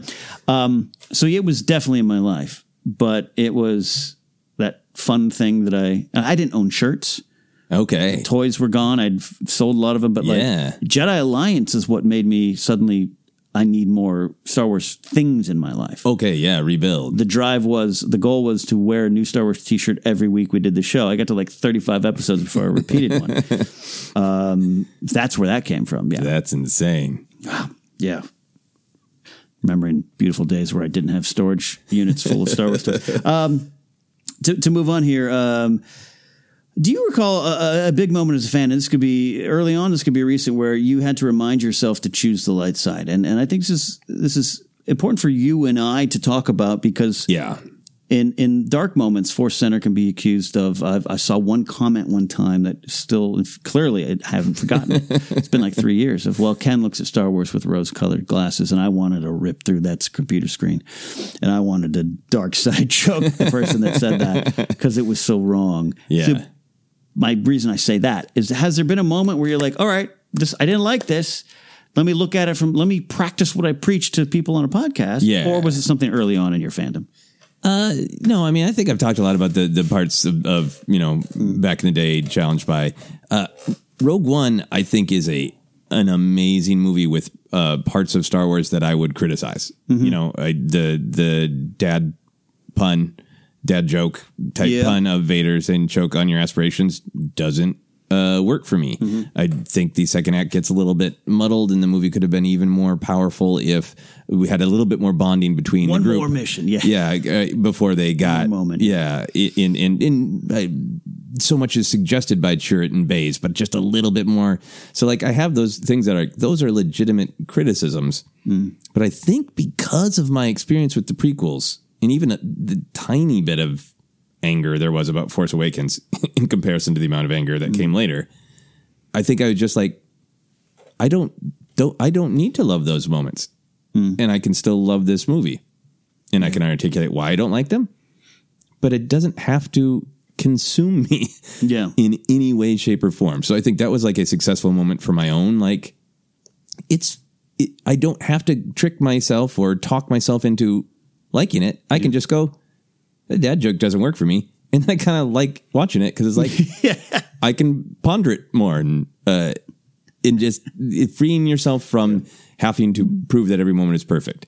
So I think that was a moment. But uh, the thing that I think the biggest thing uh, that I've had to really work on myself is uh, the not acting on my anger about other people's anger Yes. about the rise of Skywalker Great answer. Because I understand people are coming from lots of different points of view on it, and it meant a lot to them. Uh, people really wanted to see certain things happen with Ben Solo or have really strong opinions about Abrams' style of storytelling. Uh, but over the holidays, I spent a lot of the holidays um, really saying, I am going to be a Jedi. Yeah. I am going to acknowledge that the anger is here, and I am not going to respond in anger on social media the way I want to. Like to the point of I'm going to write that tweet hmm. and then not send it or even cut and paste it. To purge it from your soul a little bit. Yeah, yeah, because my gut reaction was that movie meant so much to me to see people not just saying, here's why it didn't work for me, but to hmm. see the J.J. Abrams is over party. What hmm. a hack. What an idiot. He doesn't know how to make a film. The way it was communicated want made me want to ignite mm-hmm. my lightsaber and mm-hmm. and attack back. Hmm. And mm-hmm. it was a really good uh, exercise in saying, you know, go take a walk and have that fight in your head and only engage if it will make things better. yeah. Only engage if somebody wants to engage or if you hmm. can, you know, answer a question or share a different perspective. And I, and I had to do that a couple times with people posting comments on, on, uh, to me directly Yeah. where I felt like it was appropriate for me to respond and try to say, I understand why you see it that way, but I disagree. Right. I'm glad you. I'm glad you answered that because I, I, my head was going to some specific moments where I had to choose to. Well, that you know, I, I'm on record in early. It might be even the first Force Center episode. I, I, I did a poster review. They did the Force Awakens poster reveal, and I think uh, Christian called in actually. Yeah, yeah. First time because you and I had a different recording schedule back then, and I think we did bi-weekly. And so he and I, and I, and, and that's the first time we really kind of saw Starkiller Base. And I literally, I was like, if there's a third Death Star, I'm gonna be angry. I remember that shock as well. Be, Like, what? care, be careful of uh, dealing in absolutes, uh, my friends. And it happened, and I remember I, I I had to walk out of the first screen and going, oh, I legitimately loved everything I just saw. Oh my god, the, the Rey, Rey, Kylo, ah. Oh, but they did do that. They even had a trench run. Yep. X wings and a trench run on a on a dang, dang, dang, er, okay. And a good friend of mine, Scott Mance, who's a Star Trek guy, sometimes lukewarm on Star Wars. Admittedly, was like, I can't believe. He comes up to me, and goes, I can't believe they did that. Like, why did they do that thing at the end? It was another. day. It was just I was safe, and I was like, You're right, you're right, you're right. And I had to walk away and be like, you know what? It it might have been, and I think now we can analyze why. But back then, I had to be like, you liked a lot of things in this. Don't let that throw you off. Right. Don't let that be Yeah. the one defining thing. Yeah. Of they, And- they committed a Star Wars sin and therefore all of it is polluted. Right, and especially uh, you know because I put my foot down. No, no, there's not going to be no third Death Star. So that changed, but uh, I, I've struggled too. We, I think we've both talked about it on the show. The, the, the post Rise of Skywalker, I, I've gone the way of, of Luke Skywalker and have gone to an island and cut myself off from a lot of things. It's not going to be uh, hopefully hopefully not permanent. Uh, I can emerge like a like a groundhog checking for spring uh, to see what's out there. Just because I I had to walk away uh, lest I ignite the green and kill my nephew. You know, like Yeah. it was just like I had to because it wasn't. It was different around the time of Last Jedi. It was people who I thought. I'll say this carefully, not like, hey, I thought they understood Star Wars. They know they had a different take on it, and like you just said, you have to let that be. And you, I think you have to be secure in yourself and, a lot of things in life. which is like, hey, I know who I am, and I'm, I'm not going to be pushed off this mountain, even if other people have legitimate reasons Yeah. that they don't like the same thing. And there's a lot of legitimate reasons to not like these movies. Um, I had, I had to, yeah. That's, I'm glad you answered that because that's that's been a big challenge. Yeah. even in the 2019 going to 2020. Yeah. Like I'm positive, but God, I want to kill. Yes. But part of that is, and this is to say it's a reminder of myself here. Uh, we often say here that the part of being the fun, fun of being a Star Wars fan is poking fun at Star Wars, a skill often forgotten. Uh, I think it's important. I think it breeds community. I think it breeds. It's a shared language. It's a shared like. I was alone in my room watching this movie on VHS, and that silly moment made me laugh. It made you laugh too, and you grew up three states away or across the world. I think it's important. So I want to ask you about some of your favorite uh, Star Wars parodies, your favorite jokes about Star Wars. I know you've written some great ones. I actually turns out knew who you were before I knew you because you had a, a tweet joke, a, a series of original trilogy and tweets type thing. Yeah. that I had read and enjoyed. it's like that guy's pretty funny. Destiny. Yes. Yeah, that was the uh, the story of New Hope told in by the tweets of the main characters, which I I think was funny at the time. and People liked it, and now it's extra funny because it is filled with outdated social media stuff. 'Cause it's from like 2011 is when I originally. Wrote it, so there's a like a joke about them. I think checking in at uh, Foursquare Yeah. at the cantina, and like now people be like, well, I vaguely remember Foursquare. Yeah, I mean, I uh, you know, I, I kvetch about the wanting to be done with the stormtroopers uh, missing jokes, but I remember the first time I made that joke. It was at my training for to work at Kinkos, and I made that joke in the Yeah. and uh, about like you know how Obi Wan says they're accurate, and then they never hit another thing, and everybody was like, "Oh my god, that's so great!" Like, but it, you know, it's exactly what you're talking about that moment of community. I think for me right now, there's a bunch of parodies I've, I've enjoyed. Recently, I really like that Arrested Development thing that they did with Ron Howard Oh yeah, because I think that got into some of the nuts. and It wasn't surface level; it got into the nuts and bolts of what's weird about Star Wars. Yeah. that it is a twisted family drama, just like Arrested Development. But I, this is dumb. But I've been enjoying some memes, honestly yeah. uh, it- in I, there's a bunch of funny high ground memes. There's the one about uh, the the Return of the Jedi fight between Vader and Luke, where Vader's like their whole stairs dance of like, no, no, no, I, I I got fooled with that once. I'm not attacking you when you got the high ground, kid. uh, and I liked all the memes that came out of Last Jedi about Chewie being like the most awesome stepdad ever. Yeah. Of like you uh, you want me to, to take you to hang out with your dangerous boyfriend?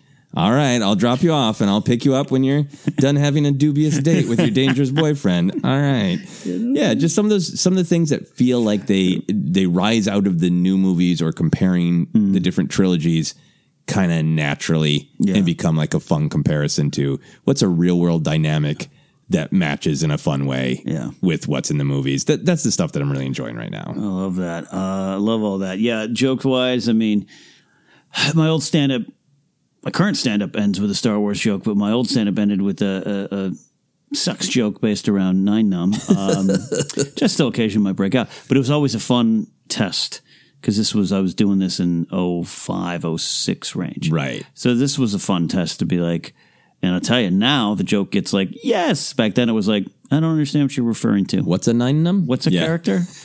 oh, you, oh, you said Return the Jedi. That I got. That I got. So there's a lot of footage I have of me telling the joke and one person in the corner clapping and me going, all right, it's just me and that guy. And then I have to explain it. Um, times have changed there. Uh, parodies, I, I grew up loving Hardware Wars. Uh, I've talked about that a lot.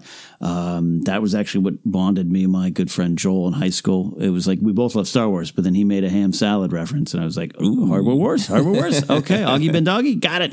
Um, I do love Troops, uh, uh, by Kevin Rubio. Had, had recently met Kevin for the first real time, and awesome. kind of got a little bit behind the scene story of how he came up to that, and kind of had a moment of like he and his friends had seen something like, has no one done this? No one's done this. we got to do this. We got to do this. Uh, that, uh, uh, you know, Robot Chicken is there. I, I do like some of the Family Guy stuff, uh, but to me, uh, the Muppet Babies were some of the early ones. Um, the reason I like uh, some of the, we can have fun with it because it's kind of shared jokes. Um, but I'll tell you what, uh, it's kind of forgotten in it. Uh, Clerks. Oh yeah. I really do think this is why I do give Kevin Smith credit for being somewhat of a godfather of nerddom. That's not hundred percent true, but just like this, that was the first thing. Because I was studying film back then and screenwriting, and I wanted to write a Star Wars, but I looked around and there was a lot of Star Wars fans, but not as many as you think. And I was like, he in that movie, they were talking like me and my friends do. Yes. And I know, again, that's one of those where you think you're a unique individual experience in that, but we all had that shared experience of what would happen to those contractors on the Death Star? Yeah. What happened? They were just doing their job. You know? Was that fair? Yeah. yeah, so that's some of that stuff for me. Yeah, it's a, it was a generational shift, I think, Yeah. where uh, this kind of uh, communal discovery of we're not going to talk stop talking about Star Wars Yes. because when you're growing up, it's kid stuff, You're supposed to. and for a lot of us, our parents Yeah. had their kid stuff, and then they stopped and they talked 100%. about gas mileage and mortgages and raises is at true. jobs.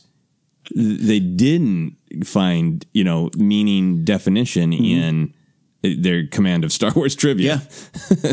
The- the- you, you weren't going to impress anybody by telling them that you know Nien Nunb is a Sullustan, you Yeah. know. And I think Clerks represents a, a kind of comedy that's like that. Oh, it's not just me and my friends. We're all gonna say f this. We're not growing out of Star Wars. Yeah. We're gonna keep talking about it. Uh, which is my follow up of just like, uh, how, do, how do you feel that breeds that kind of sense of community and positivity? Because I think in making fun of it, it sometimes brings us together in a more positive experience because it's shared, right? Yeah, absolutely, because it's shared. And I also think it, poking fun at it or with it is a reflection of what it is. It, it Yes. going back to Lucas, he wants it to be funny, and I think sometimes Yeah. those of us who can get deep into the canon, even Lucas, I think is sometimes like throw a weirdo in there, Yeah. because. That's a part of this is fun. A part of this is whimsy. I think it's why people are responding to uh, Cologne uh, or Cologne. I don't know how to pronounce it yet. Mm-hmm. Yeah. The driver in, in Lando's Treadable with the Oh, okay, yeah. Okay. because that's such a Lucas moment of like, well, this movie contains, you know, the deep touching relationship of uh, Han and uh, his uh, son Ben. It contains these great themes, it could- blah blah blah, and then it's also got a Muppet going, okay, because that's a part of the spirit. I giggle every time. Yeah, I remember Lucas uh, talking about how funny he thought it would be to throw just a whole music video in the middle of a Star Wars Yeah. movie, and how that's it was his motivation for making that controversial change in Return of the Jedi. Mm. Laughing at it reminds us that part of the joy of Star Wars is having a sense of humor and a sense of whimsy. because that's uh, the whimsy and the, the the spirit behind a lot of those moments is what Star Wars is about, like you just said. And I think we, we this is where I, for myself, because I do love to dive in and go, well, here's this moment, and you know, Han's uh, compassion saved the galaxy, and important, important, important, important stuff. And then it's like Star Wars isn't Schindler's List. It isn't Twelve Years a Slave. It's Yeah. not. And uh, you know, you're not going to come out of those movies maybe poking fun at them, but you can have a reverence for them and this and that and what they mean. Star Wars has that to it of this. It's a modern myth that inspires Yeah. generations and da, da, da, but it, it's also got silly stuff, and you're going to miss that part of it. Yeah. if you don't allow yourself to laugh a little bit Yeah, and the silly acting at times. And I mean, the silly acting's been present from New Hope, man. Like, it's not new. no, And I love hearing George trying to just, I'll say justify, uh, that's a little harsh word, but just of him going in some of the commentary tracks on the prequels. Uh, no, that, that acting's supposed to be like 1930s serial. I wanted that. Like, right or wrong, or if he, that's retconning his own, his own directing. There I'm like, is yeah, just there's part of it. that there's that tension in the way that he talks about it. It was like, yes, no, this is based on Joseph uh, Campbell. It's about the myth. It's Yeah. about uh, how to become a great human. Uh, I also wanted a movie where an avatar of myself could fly around in space with my dog. it's both of those things. It's both of those things. so I think that's part of it too. And then yeah, there's nothing greater. It's a little. It, it, I don't know if current generations experience this as much as we did, but there was something really awesome about some stranger making a reference to Dengar. yeah, And you're across the room going, Did you just say Dengar? you know of Dengar. you have heard Dengar. I thought he was a myth. Um, a couple of things here left here as we wrap this discussion. Uh, I want to dive into um, both. Well, let, us let's combine these here. The, the, the prequels and special editions uh, represent special challenges to to uh, many fans from different generations. It's just tiny, ninety seven to ninety nine. That's a tiny generation change. Yeah. but it can be a big gap of of of. I was nine when Phantom Menace came out, or I was eleven when Special Edition came out. For some people, Yeah. it's a different uh, approach. And then you're 13 when Phantom Menace comes out. You're a little different. Um, those are some of the big challenges. Uh, I want to know how you first viewed those uh, versions. We've t- talked about a little bit there, and and where are you with them now? Specifically, special editions for you and I. We've talked a lot Yeah. about the prequel stuff. Yeah, yeah. The special editions, like I mentioned, there were those moments that made me angry when people laughed at Darth Vader. How dare they? Uh, but that was, a, I think, the first time as an adult I had the a lot of the clerks conversations. I had like individual nerd friends, but having Yeah. like almost everybody I was hanging out with. I, I was in a sketch comedy group and an improv group at the time, and then those conversations would all be about each movie that came out. Which which changes did you like? Which Yeah. changes you, did you not like? Uh, at the time, there were a couple I didn't like it, the, Lucas changed it back and forth, but there was a time where Luke yelled when he jumped Right. off of Cloud City, and I did not like that because I felt like it took away from the strength of his choice. Yeah. Um, So, like that was an example of something that really didn't sit with me well. Uh, but now I'm so used to them. I've watched them Yeah. a bunch. The yeah, absolutely. The original Greedo scene is the best. Absolutely. Yep. The, the eight different versions of Han digitally jumping around, all that. Uh, at this point, I'm just like, you know what? It's look at the joy that was created from Maclunkey online. I still love Maclunkey. Maclunkey. I still love it. the mystery of Maclunkey, the, Yeah. the the the just bizarreness of Maclunkey. And at this point, there are, there are versions, there are things in there I love. I love seeing the Wampa more in the Wampa Cave. Yes. I absolutely would never want it changed for myself in Return of the Jedi. Seeing the other places in the galaxy and getting that Mm-hmm. sense that no, this is this means that the entire galaxy believes they can throw off the, the boot of the empire from their neck. And I love uh, every time I watch Return of the Jedi, watching them pass that stormtrooper around the crowd and the Yep. and the statue of Palpatine falling. Some stuff I love. Yeah. Yeah. Uh, I like how you kind of said it's just it, it just is now. I, I still have my original VHSs. I have a VHS player. I don't put them in. I don't, I, I lived it. I need it. Uh, and, and and I sometimes fans in our generation are like, I don't watch the special editions. Those aren't real. Like it is, man. It is. And I get tired of the Han shot first jokes. Yeah. I, I think we all did. I even I even had the T-shirt. Yeah. that, that Lucas wore too. I still, I think I still have it. Um, and I think that I think the movie Solo dealt with that very well. And I think you know, all that aside, yep, there's some things. Uh, Jedi Rocks is probably a low point for me still, but the Wampa, Cloud City, the re, uh, re reworking of you know the the snow speeders don't fly. Uh, you know, or, or, or the you can't see the uh, walkers through the snow Right. speeders uh, consoles anymore. Like a lot of those things, it didn't take away my enjoyment. It's there, um, but it was it, it was it was you know I was re- I was one of those fans like oh they're gonna do probably the deleted scene with Jabba. And then to get it, and then he walks over him in the weird because they have to get it. like I, I was, I was disappointed. I was disappointed, and I had to let go of some of that stuff.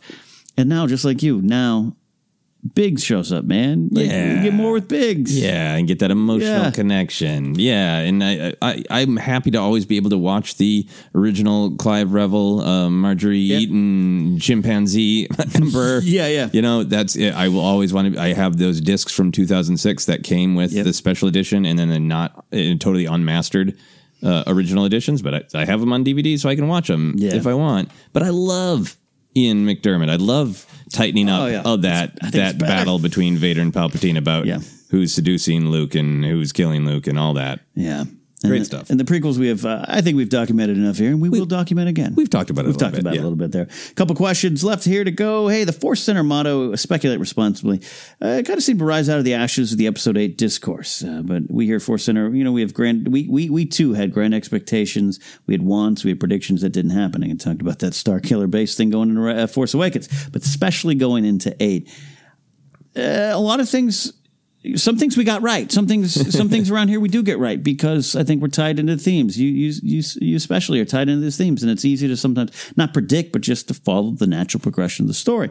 Um, but there were some things, man. I'm, I'm a, a still Saunders ignite the green guy. I was, I was all about that's the one thing I did. It didn't happen. Coming out of that, I wasn't with you the first time I saw this one. I was with other friends and other people. And to feel the disappointment off of people's souls, Right, or the, even the confusion, right? confusion. I, I, yeah, I was a little confused. Um, how did you deal with some of that stuff? And that because that led directly again to speculate responsibly. Yeah, I think uh, th- two things. I think what what took me by surprise in Last Jedi was the tone. Yeah. And I remember sitting in a theater because you, you and I and Jennifer had speculated a lot about Hux, and uh, Mm-hmm, uh, Domhnall Gleeson had uh, had that quote of like some really surprising things I didn't expect with Hux. Yeah. And I think we had spun off into his relationship with Kylo, and blah, blah, blah, and it turns out, oh, they, they just kind of went for it a little bit of, of playing him as more of a character where we're going to show his kind of craven evilness and a lack of imagination through comedy Yeah. and I wasn't ready for it. And I I think it was just taking a deep breath and literally just seeing it again the next day.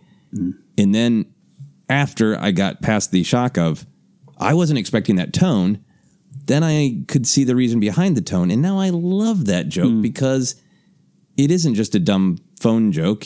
It's showing who the character is. It's showing mm. who Poe is. It's the battle between good and evil, blah, blah, blah. Uh, so that, and then I also think with other things I wanted is being happy that I got what I wanted from a different point of view than I expected. Yes. So I remember going on about wanting Luke to have gone to the island for a proactive reason hmm. and wanting it to maybe he didn't just run away. Maybe he's studying Jedi hmm. artifacts to help win the battle or have a different perspective. And like, well, he did go there for a proactive reason. He thought it was, he thought the Jedi were making things worse, uh, you know? And I also remember saying a bunch, I want Luke to do an amazing Force thing. And that one wasn't, I loved the projection from the beginning. But there's that part of me when he walked out and like, i- i- is he going to ignite the green here? Is it going to be the thing that has been in versions of comic books and talked about? Is he going to wave his hand and they're all just going to tip over? Yeah. You know, I had that like, do it, do it, do it, do it, do it. But then when he was massively powerful, hmm. but in a way that I hadn't expected, but made perfect sense to me as a fan of toss the saber aside, Luke Skywalker Yeah. you know, I was happy that I got what I predicted in a in desired in a way I did not predict. Yeah. Or in a way I did not expect. Yeah. So uh, I, I think, you know, keeping your mind open to you might have actually got the thing that you wanted and maybe you didn't even see it or feel it because maybe it came in a really different package than you expected. It just yeah, uh, that's well said because you know that that the the death of Luke. Yeah, it's like I wanted I wanted him to join the fight, and that's it, it was so. Looking back at like how how did I think that would work? How did and this is the argument I get with even some of my best friend like. How did I think he was just going to take the blade and run down the hill? Yeah. Let's go! Who would he be if he had just been like, What? you're right. All right, let's go down. Town. Let's go down. Oh wait, I got to train you, right? Are the Knights of Ren coming on a ship? Because remember we heard that leak. Knights of Yeah. Ren are coming on a ship, and there's a big fight on that island. So I think for me, the biggest lesson, the reason I think I, I really f- fell in line with the speculate responsibly was, um, I think I let myself get caught up in the the rumors, the blip, and I wasn't. I'm. St- I never do the leaks, and you know, never do too much. But just you hear enough, and especially in our line of work, of getting caught up and then thinking out thinking the story or how think and, and and and you talk about engage with the story presented to you, but just being able to sit back and, and go, wait a minute, wait a minute, wait a minute, wait a minute. None of that. I'm not there's a reason I'm not paid to write this script. And and let me just see and then and not miss what's presented to me because I at one point was forced to do a Rey theory video for my old job and it made me very uncomfortable, but I did it. But I also got so wrapped up into it, I thought, oh yeah, I think I solved it. And it's like, we're not, why am I watching this to solve something? Yeah. I'm watching this to learn from it and celebrate and be entertained by it. Yeah. You, you can go do Sudoku. yeah, yeah, solve it. So, anyways, that's kind of where we're we're at. And yeah, we ought to come out, and I always say, don't just rush to Twitter. Yeah. just think about it first. Final thought here. Final thought here. You know, Force users are trained to let go, search their feelings, listen to the will of the Force, let go of attachments. The same could be said for being a positive Star Wars fan because uh, we you, we just we talked about let go of some of your expectations, let go of the dark side when something doesn't go your way or when someone else has a different point of view. Uh, Joseph, you're really tied in and tapped into the Jedi mindset here. what would Yoda, Obi Wan, or any of the Jedi? It could be uh, Kit Fisto, Saesee Tiin. Uh, what would they talk about? Uh, what would they teach about the path to positivity and seeking being positive? Yeah, I mean, I think I think a lot about Yoda's various uh, lessons to Luke in The Empire Strikes Back, but the ones that really resonates with me is just the difference between the dark side and the light. Yoda is not negating the dark side. The Yeah. dark side is a part of the galaxy. It's a part of all of us, but it is not more powerful. It's just more powerful if you if you let it. The specifically, it's quicker, easier, more seductive, quicker to join you in a fight. Hmm. That is something that a wise Muppet said in 1980.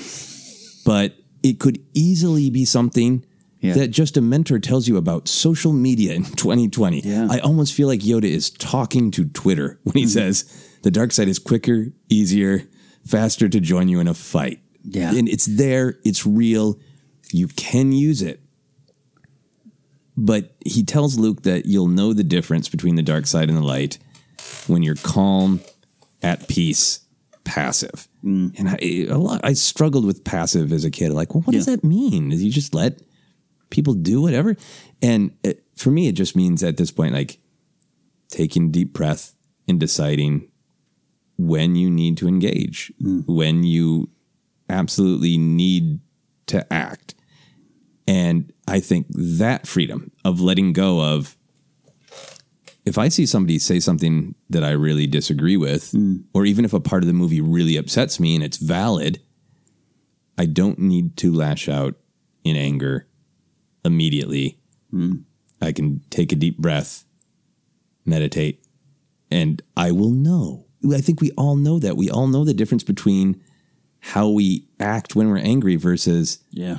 I took a deep breath. I got a good night's sleep. and now that problem looks a little different or Yeah. feels a little different. Uh, that's really powerful to me. In, for letting go, I think the idea that there is a power in my opinion does not need to be changed by anybody else's opinion. There's the, you know, people can point out to you flaws. And uh, as you've uh, demonstrated well and talked about, there are parts of Star Wars that we have a problem with. You know, I, for a long time I didn't like the Tusken Raiders presentation because it does have in, in Attack the Clones in particular because it hmm. it does feel like it's talking about real world things in a, in a hmm. way I don't agree with. You know, hmm. and, and I liked it when Filoni gave the Tusken Raiders sides of things. So th- there are like legitimate things that I've got a problem with in Star Wars, and sometimes because of the way they comment on the real world. Um, but in terms of just the thing like Rise of Skywalker, some people wanted it to go this way. It went a way that I liked. Hmm. I think the power in being passive is I can I can hear why you don't like it. I can consider it, but nothing has to stop me from just saying my joy was my joy. Mm-hmm. I don't need to prove that it was good. I went and saw the movie and it was joyful to me. And at a certain point, the negativity feels like there's all this blaster fire coming at you, and you're not mad, you're not angry, you're just the, the lightsaber's just blocking them because it's it's not about you. You're not angry. It, this anger is coming at you, but the anger doesn't have to be your truth. Just block, block, block. The shots stop coming. Deignite the lightsaber. Walk away and smell a flower. Watch a Star Wars movie. That's the power. The power is Yeah. the, the anger's coming at me, but just Jedi knowledge and defense, and I continue on my path in my conviction Yeah. of my perspective, my joy. I hear your anger, but it's not going to dissuade me from my path. You can't change their path sometimes. I love that. Great. Great stuff. Yeah, for me, it's uh, I, I, I, I that that tweet I'd put out of, of of Yoda, you know, and Luke, you know, what's in there, only what you take with you. Uh, it, it goes to the expectations, but also just what I, I think you said something earlier of of talking about Last Jedi. Of you actually did get what you want wanted. It just wasn't the way you thought it would come across. Yeah. And for myself, for a reminder of going into solo was a great example where this worked for me. Of I'm not going in with my what I need solo to be. I'm going to go in and, and and see what solo is. And I think a lot of that this last movie, I think a lot of people probably got some of the answers they wanted. They just are so angry they're not seeing it Yeah. and that's because they showed up with i'm not just talking about film critic baggage i think some of their own personal baggage at times can be we can drag those into movies because we need something out of it which doesn't mean it's always going to be 100% right for you and, and sometimes it is wrong. You know, you and I are like, yeah, yeah, Kelly Marie Tran should be around a little more. Or there's some things there. You know, Absolutely. how can you watch the You sh- prequels and go, well, that was an interesting voice choice. Uh, you know, uh, Yeah, the, there's definitely some uh, uh, hard to ignore. You know, valid criticisms of uh, some of the voice choices in, in Phantom Menace for sure. Uh, for sure. Um, I just, I just, that's the lesson I would take from the Jedi. What, what, what's in there? Only what you take with you. And if you're not careful, you're going to ignite the red. Yeah. And it's never going to be enough for you. You're going to slice and dice everyone who got joy out of this until you are left to be a withering husk of negativity. so that's where we're at. That's the path to positivity. That's how Force Center got to this point. yeah. That and Iger sends us a check each week. Lies, deception, Lies, deception. lies, deception. Uh, that is, uh, thank you for yeah. for uh, these all these great questions and leading us through this topic. This Oh, awesome. pleasure. Uh, pleasure. Uh, yeah, you uh, you do it so well, but uh, you know you you were uh, uh, in the TARDIS this weekend. So I was in the TARDIS. In the TARDIS. Is that how it works? Just in the TARDIS. You can be in the TARDIS. It's, In the TARDIS. it's big in there. Yeah. Uh, from there, we're going to go uh, keep with the positivity with the power of the light side. This is our Patreon fueled segment. That is right. Uh, we have asked our patrons for a reason that they love Star Wars or something in Star Wars they love, and we've got a great one this week from Will Culbertson. Will says, It was January 31st, 1997. My friends and I had just gotten out of high school that day and ran over to the closest theater to stand in line for the first evening showing of the Star Wars A New Hope special edition. We were really, really hoping that we could claim the beloved nerd prize of being first in line for this momentous occasion our dreams were shattered when we found that there was one other person who made it there before us Mr. Baxter, our favorite science teacher. he proudly claimed that spot, and we spent the next couple of hours huddled together, nerding out with him.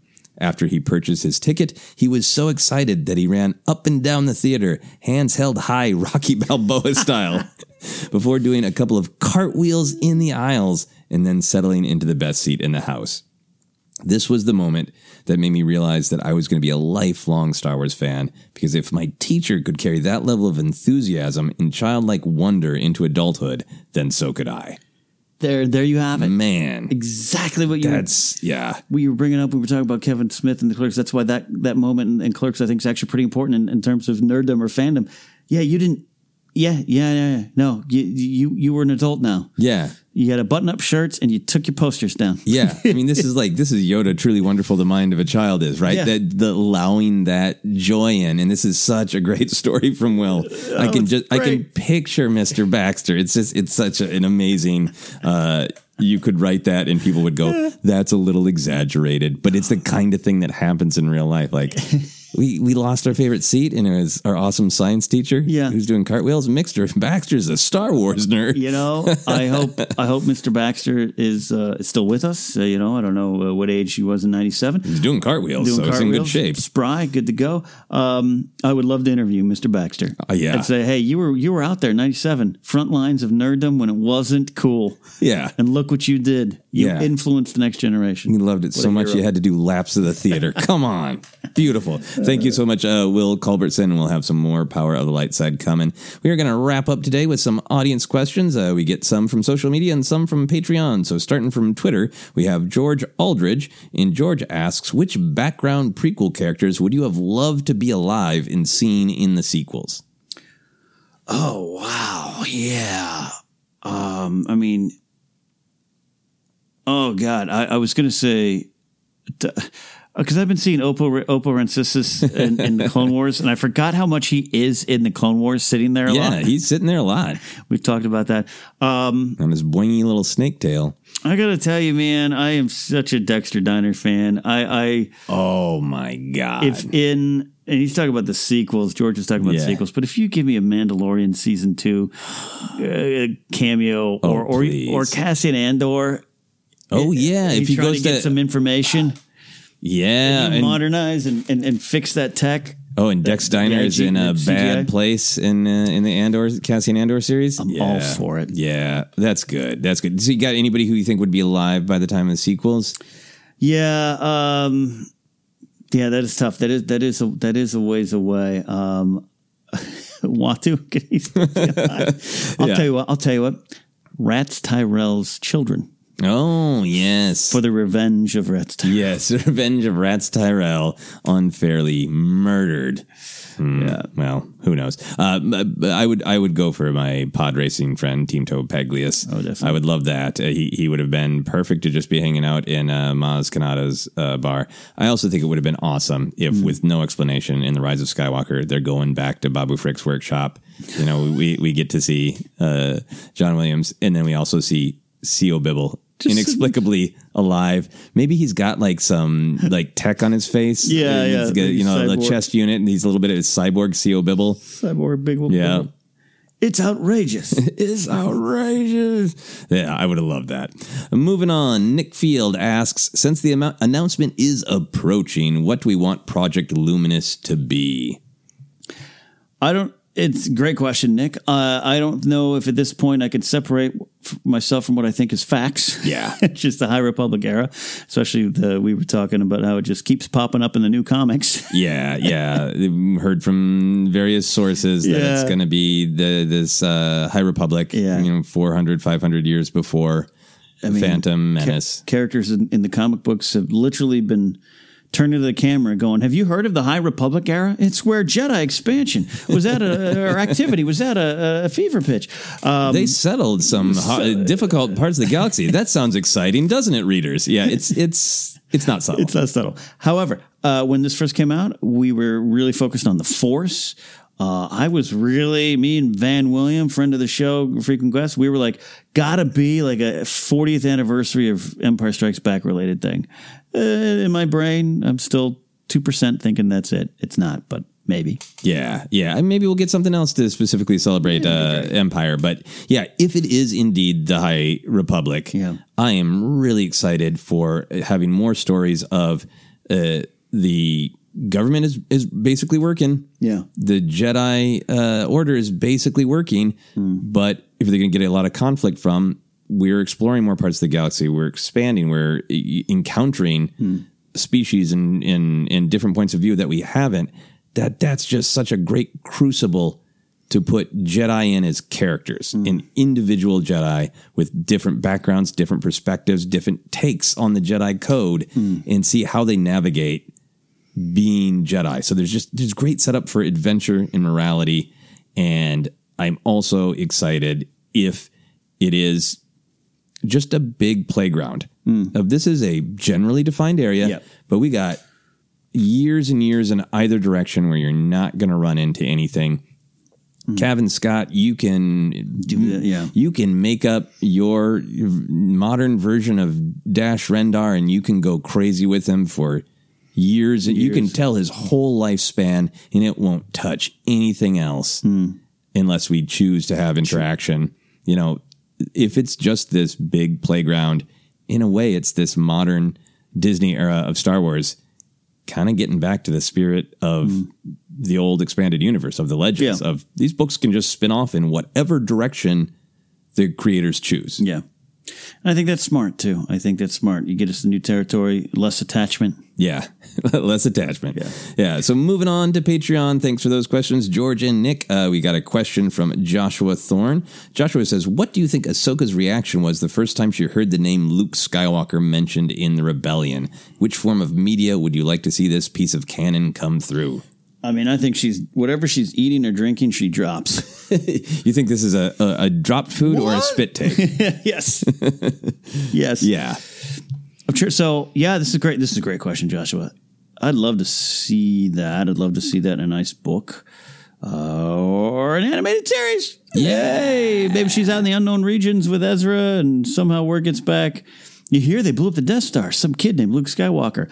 Spit take. Yeah. Um, her timeline is is a little ambiguous because of the world between worlds. The question of Yeah. did she emerge at the same point? Did she stay on Malachor? Mm-hmm. Was she cut off from the galaxy, which is why she isn't active?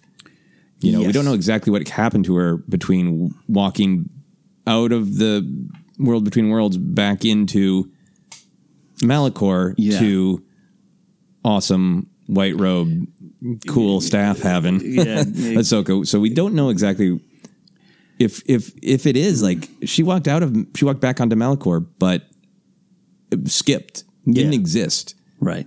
during the Galactic Civil War, and she walks out, and everybody's like, "Hey, Hey. you- there's there's this legend, you know, Jedi Jedi Knight Luke Skywalker Yeah. saved his father and Anakin Yeah. Skywalker and, and killed the Emperor," and Ahsoka's like, "What? Yeah, I and I think she would want to go talk to him.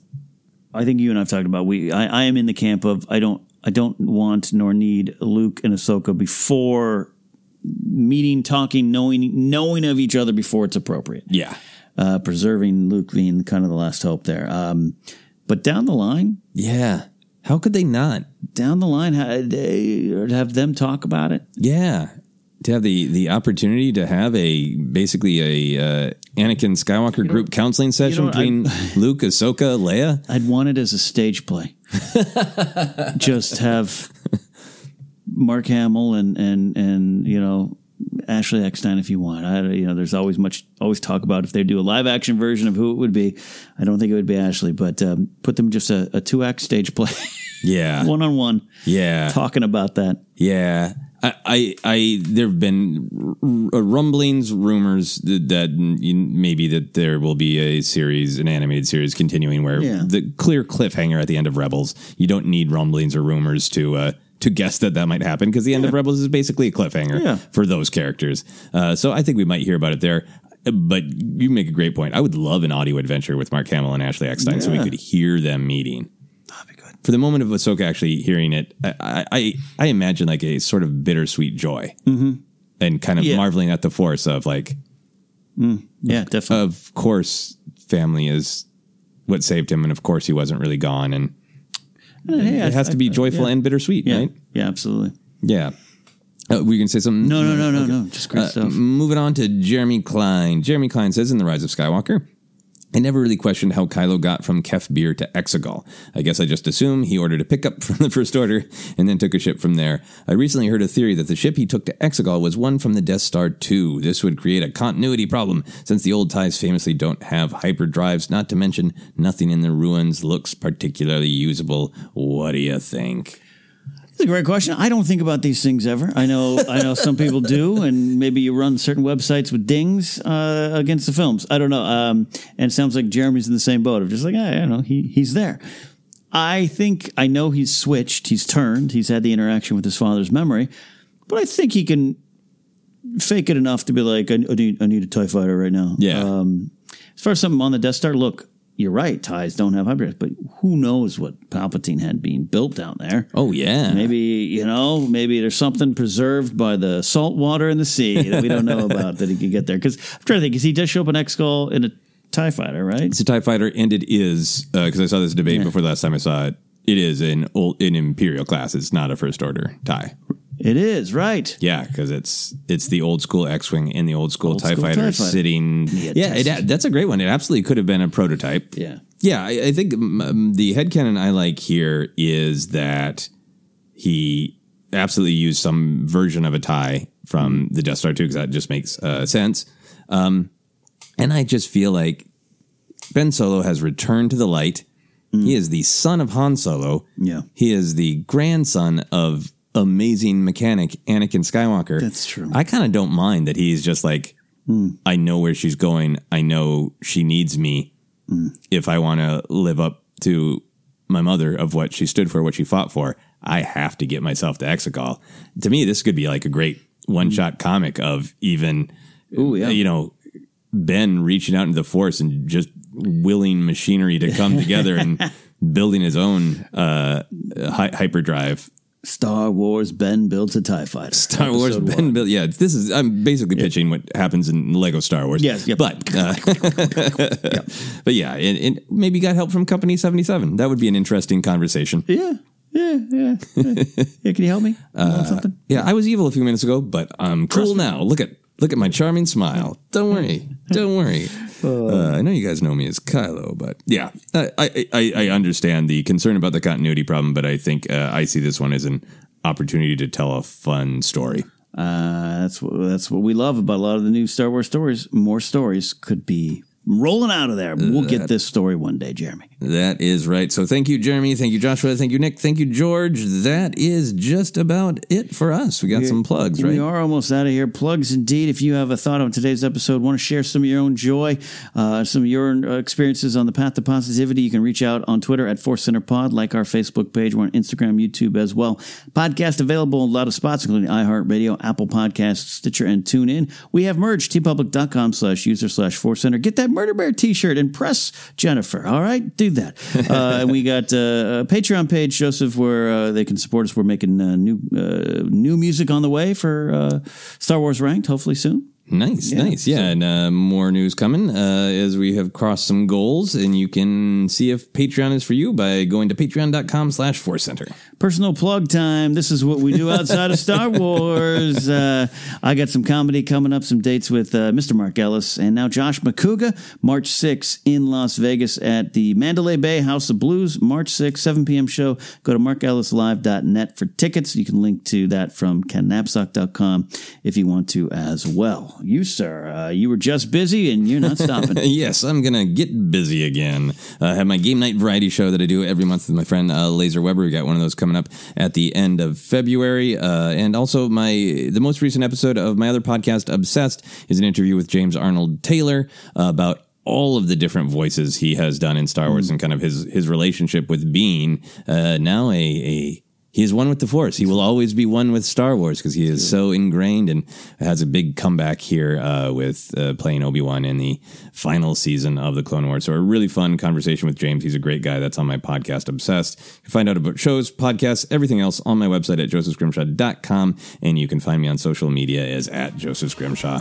That's it for me. That's it for him. That's it for me, for Jennifer, for all the Ewoks, and for all of you positive fans. Thanks for being on this journey with us. We'll see you next time. This was Force Center.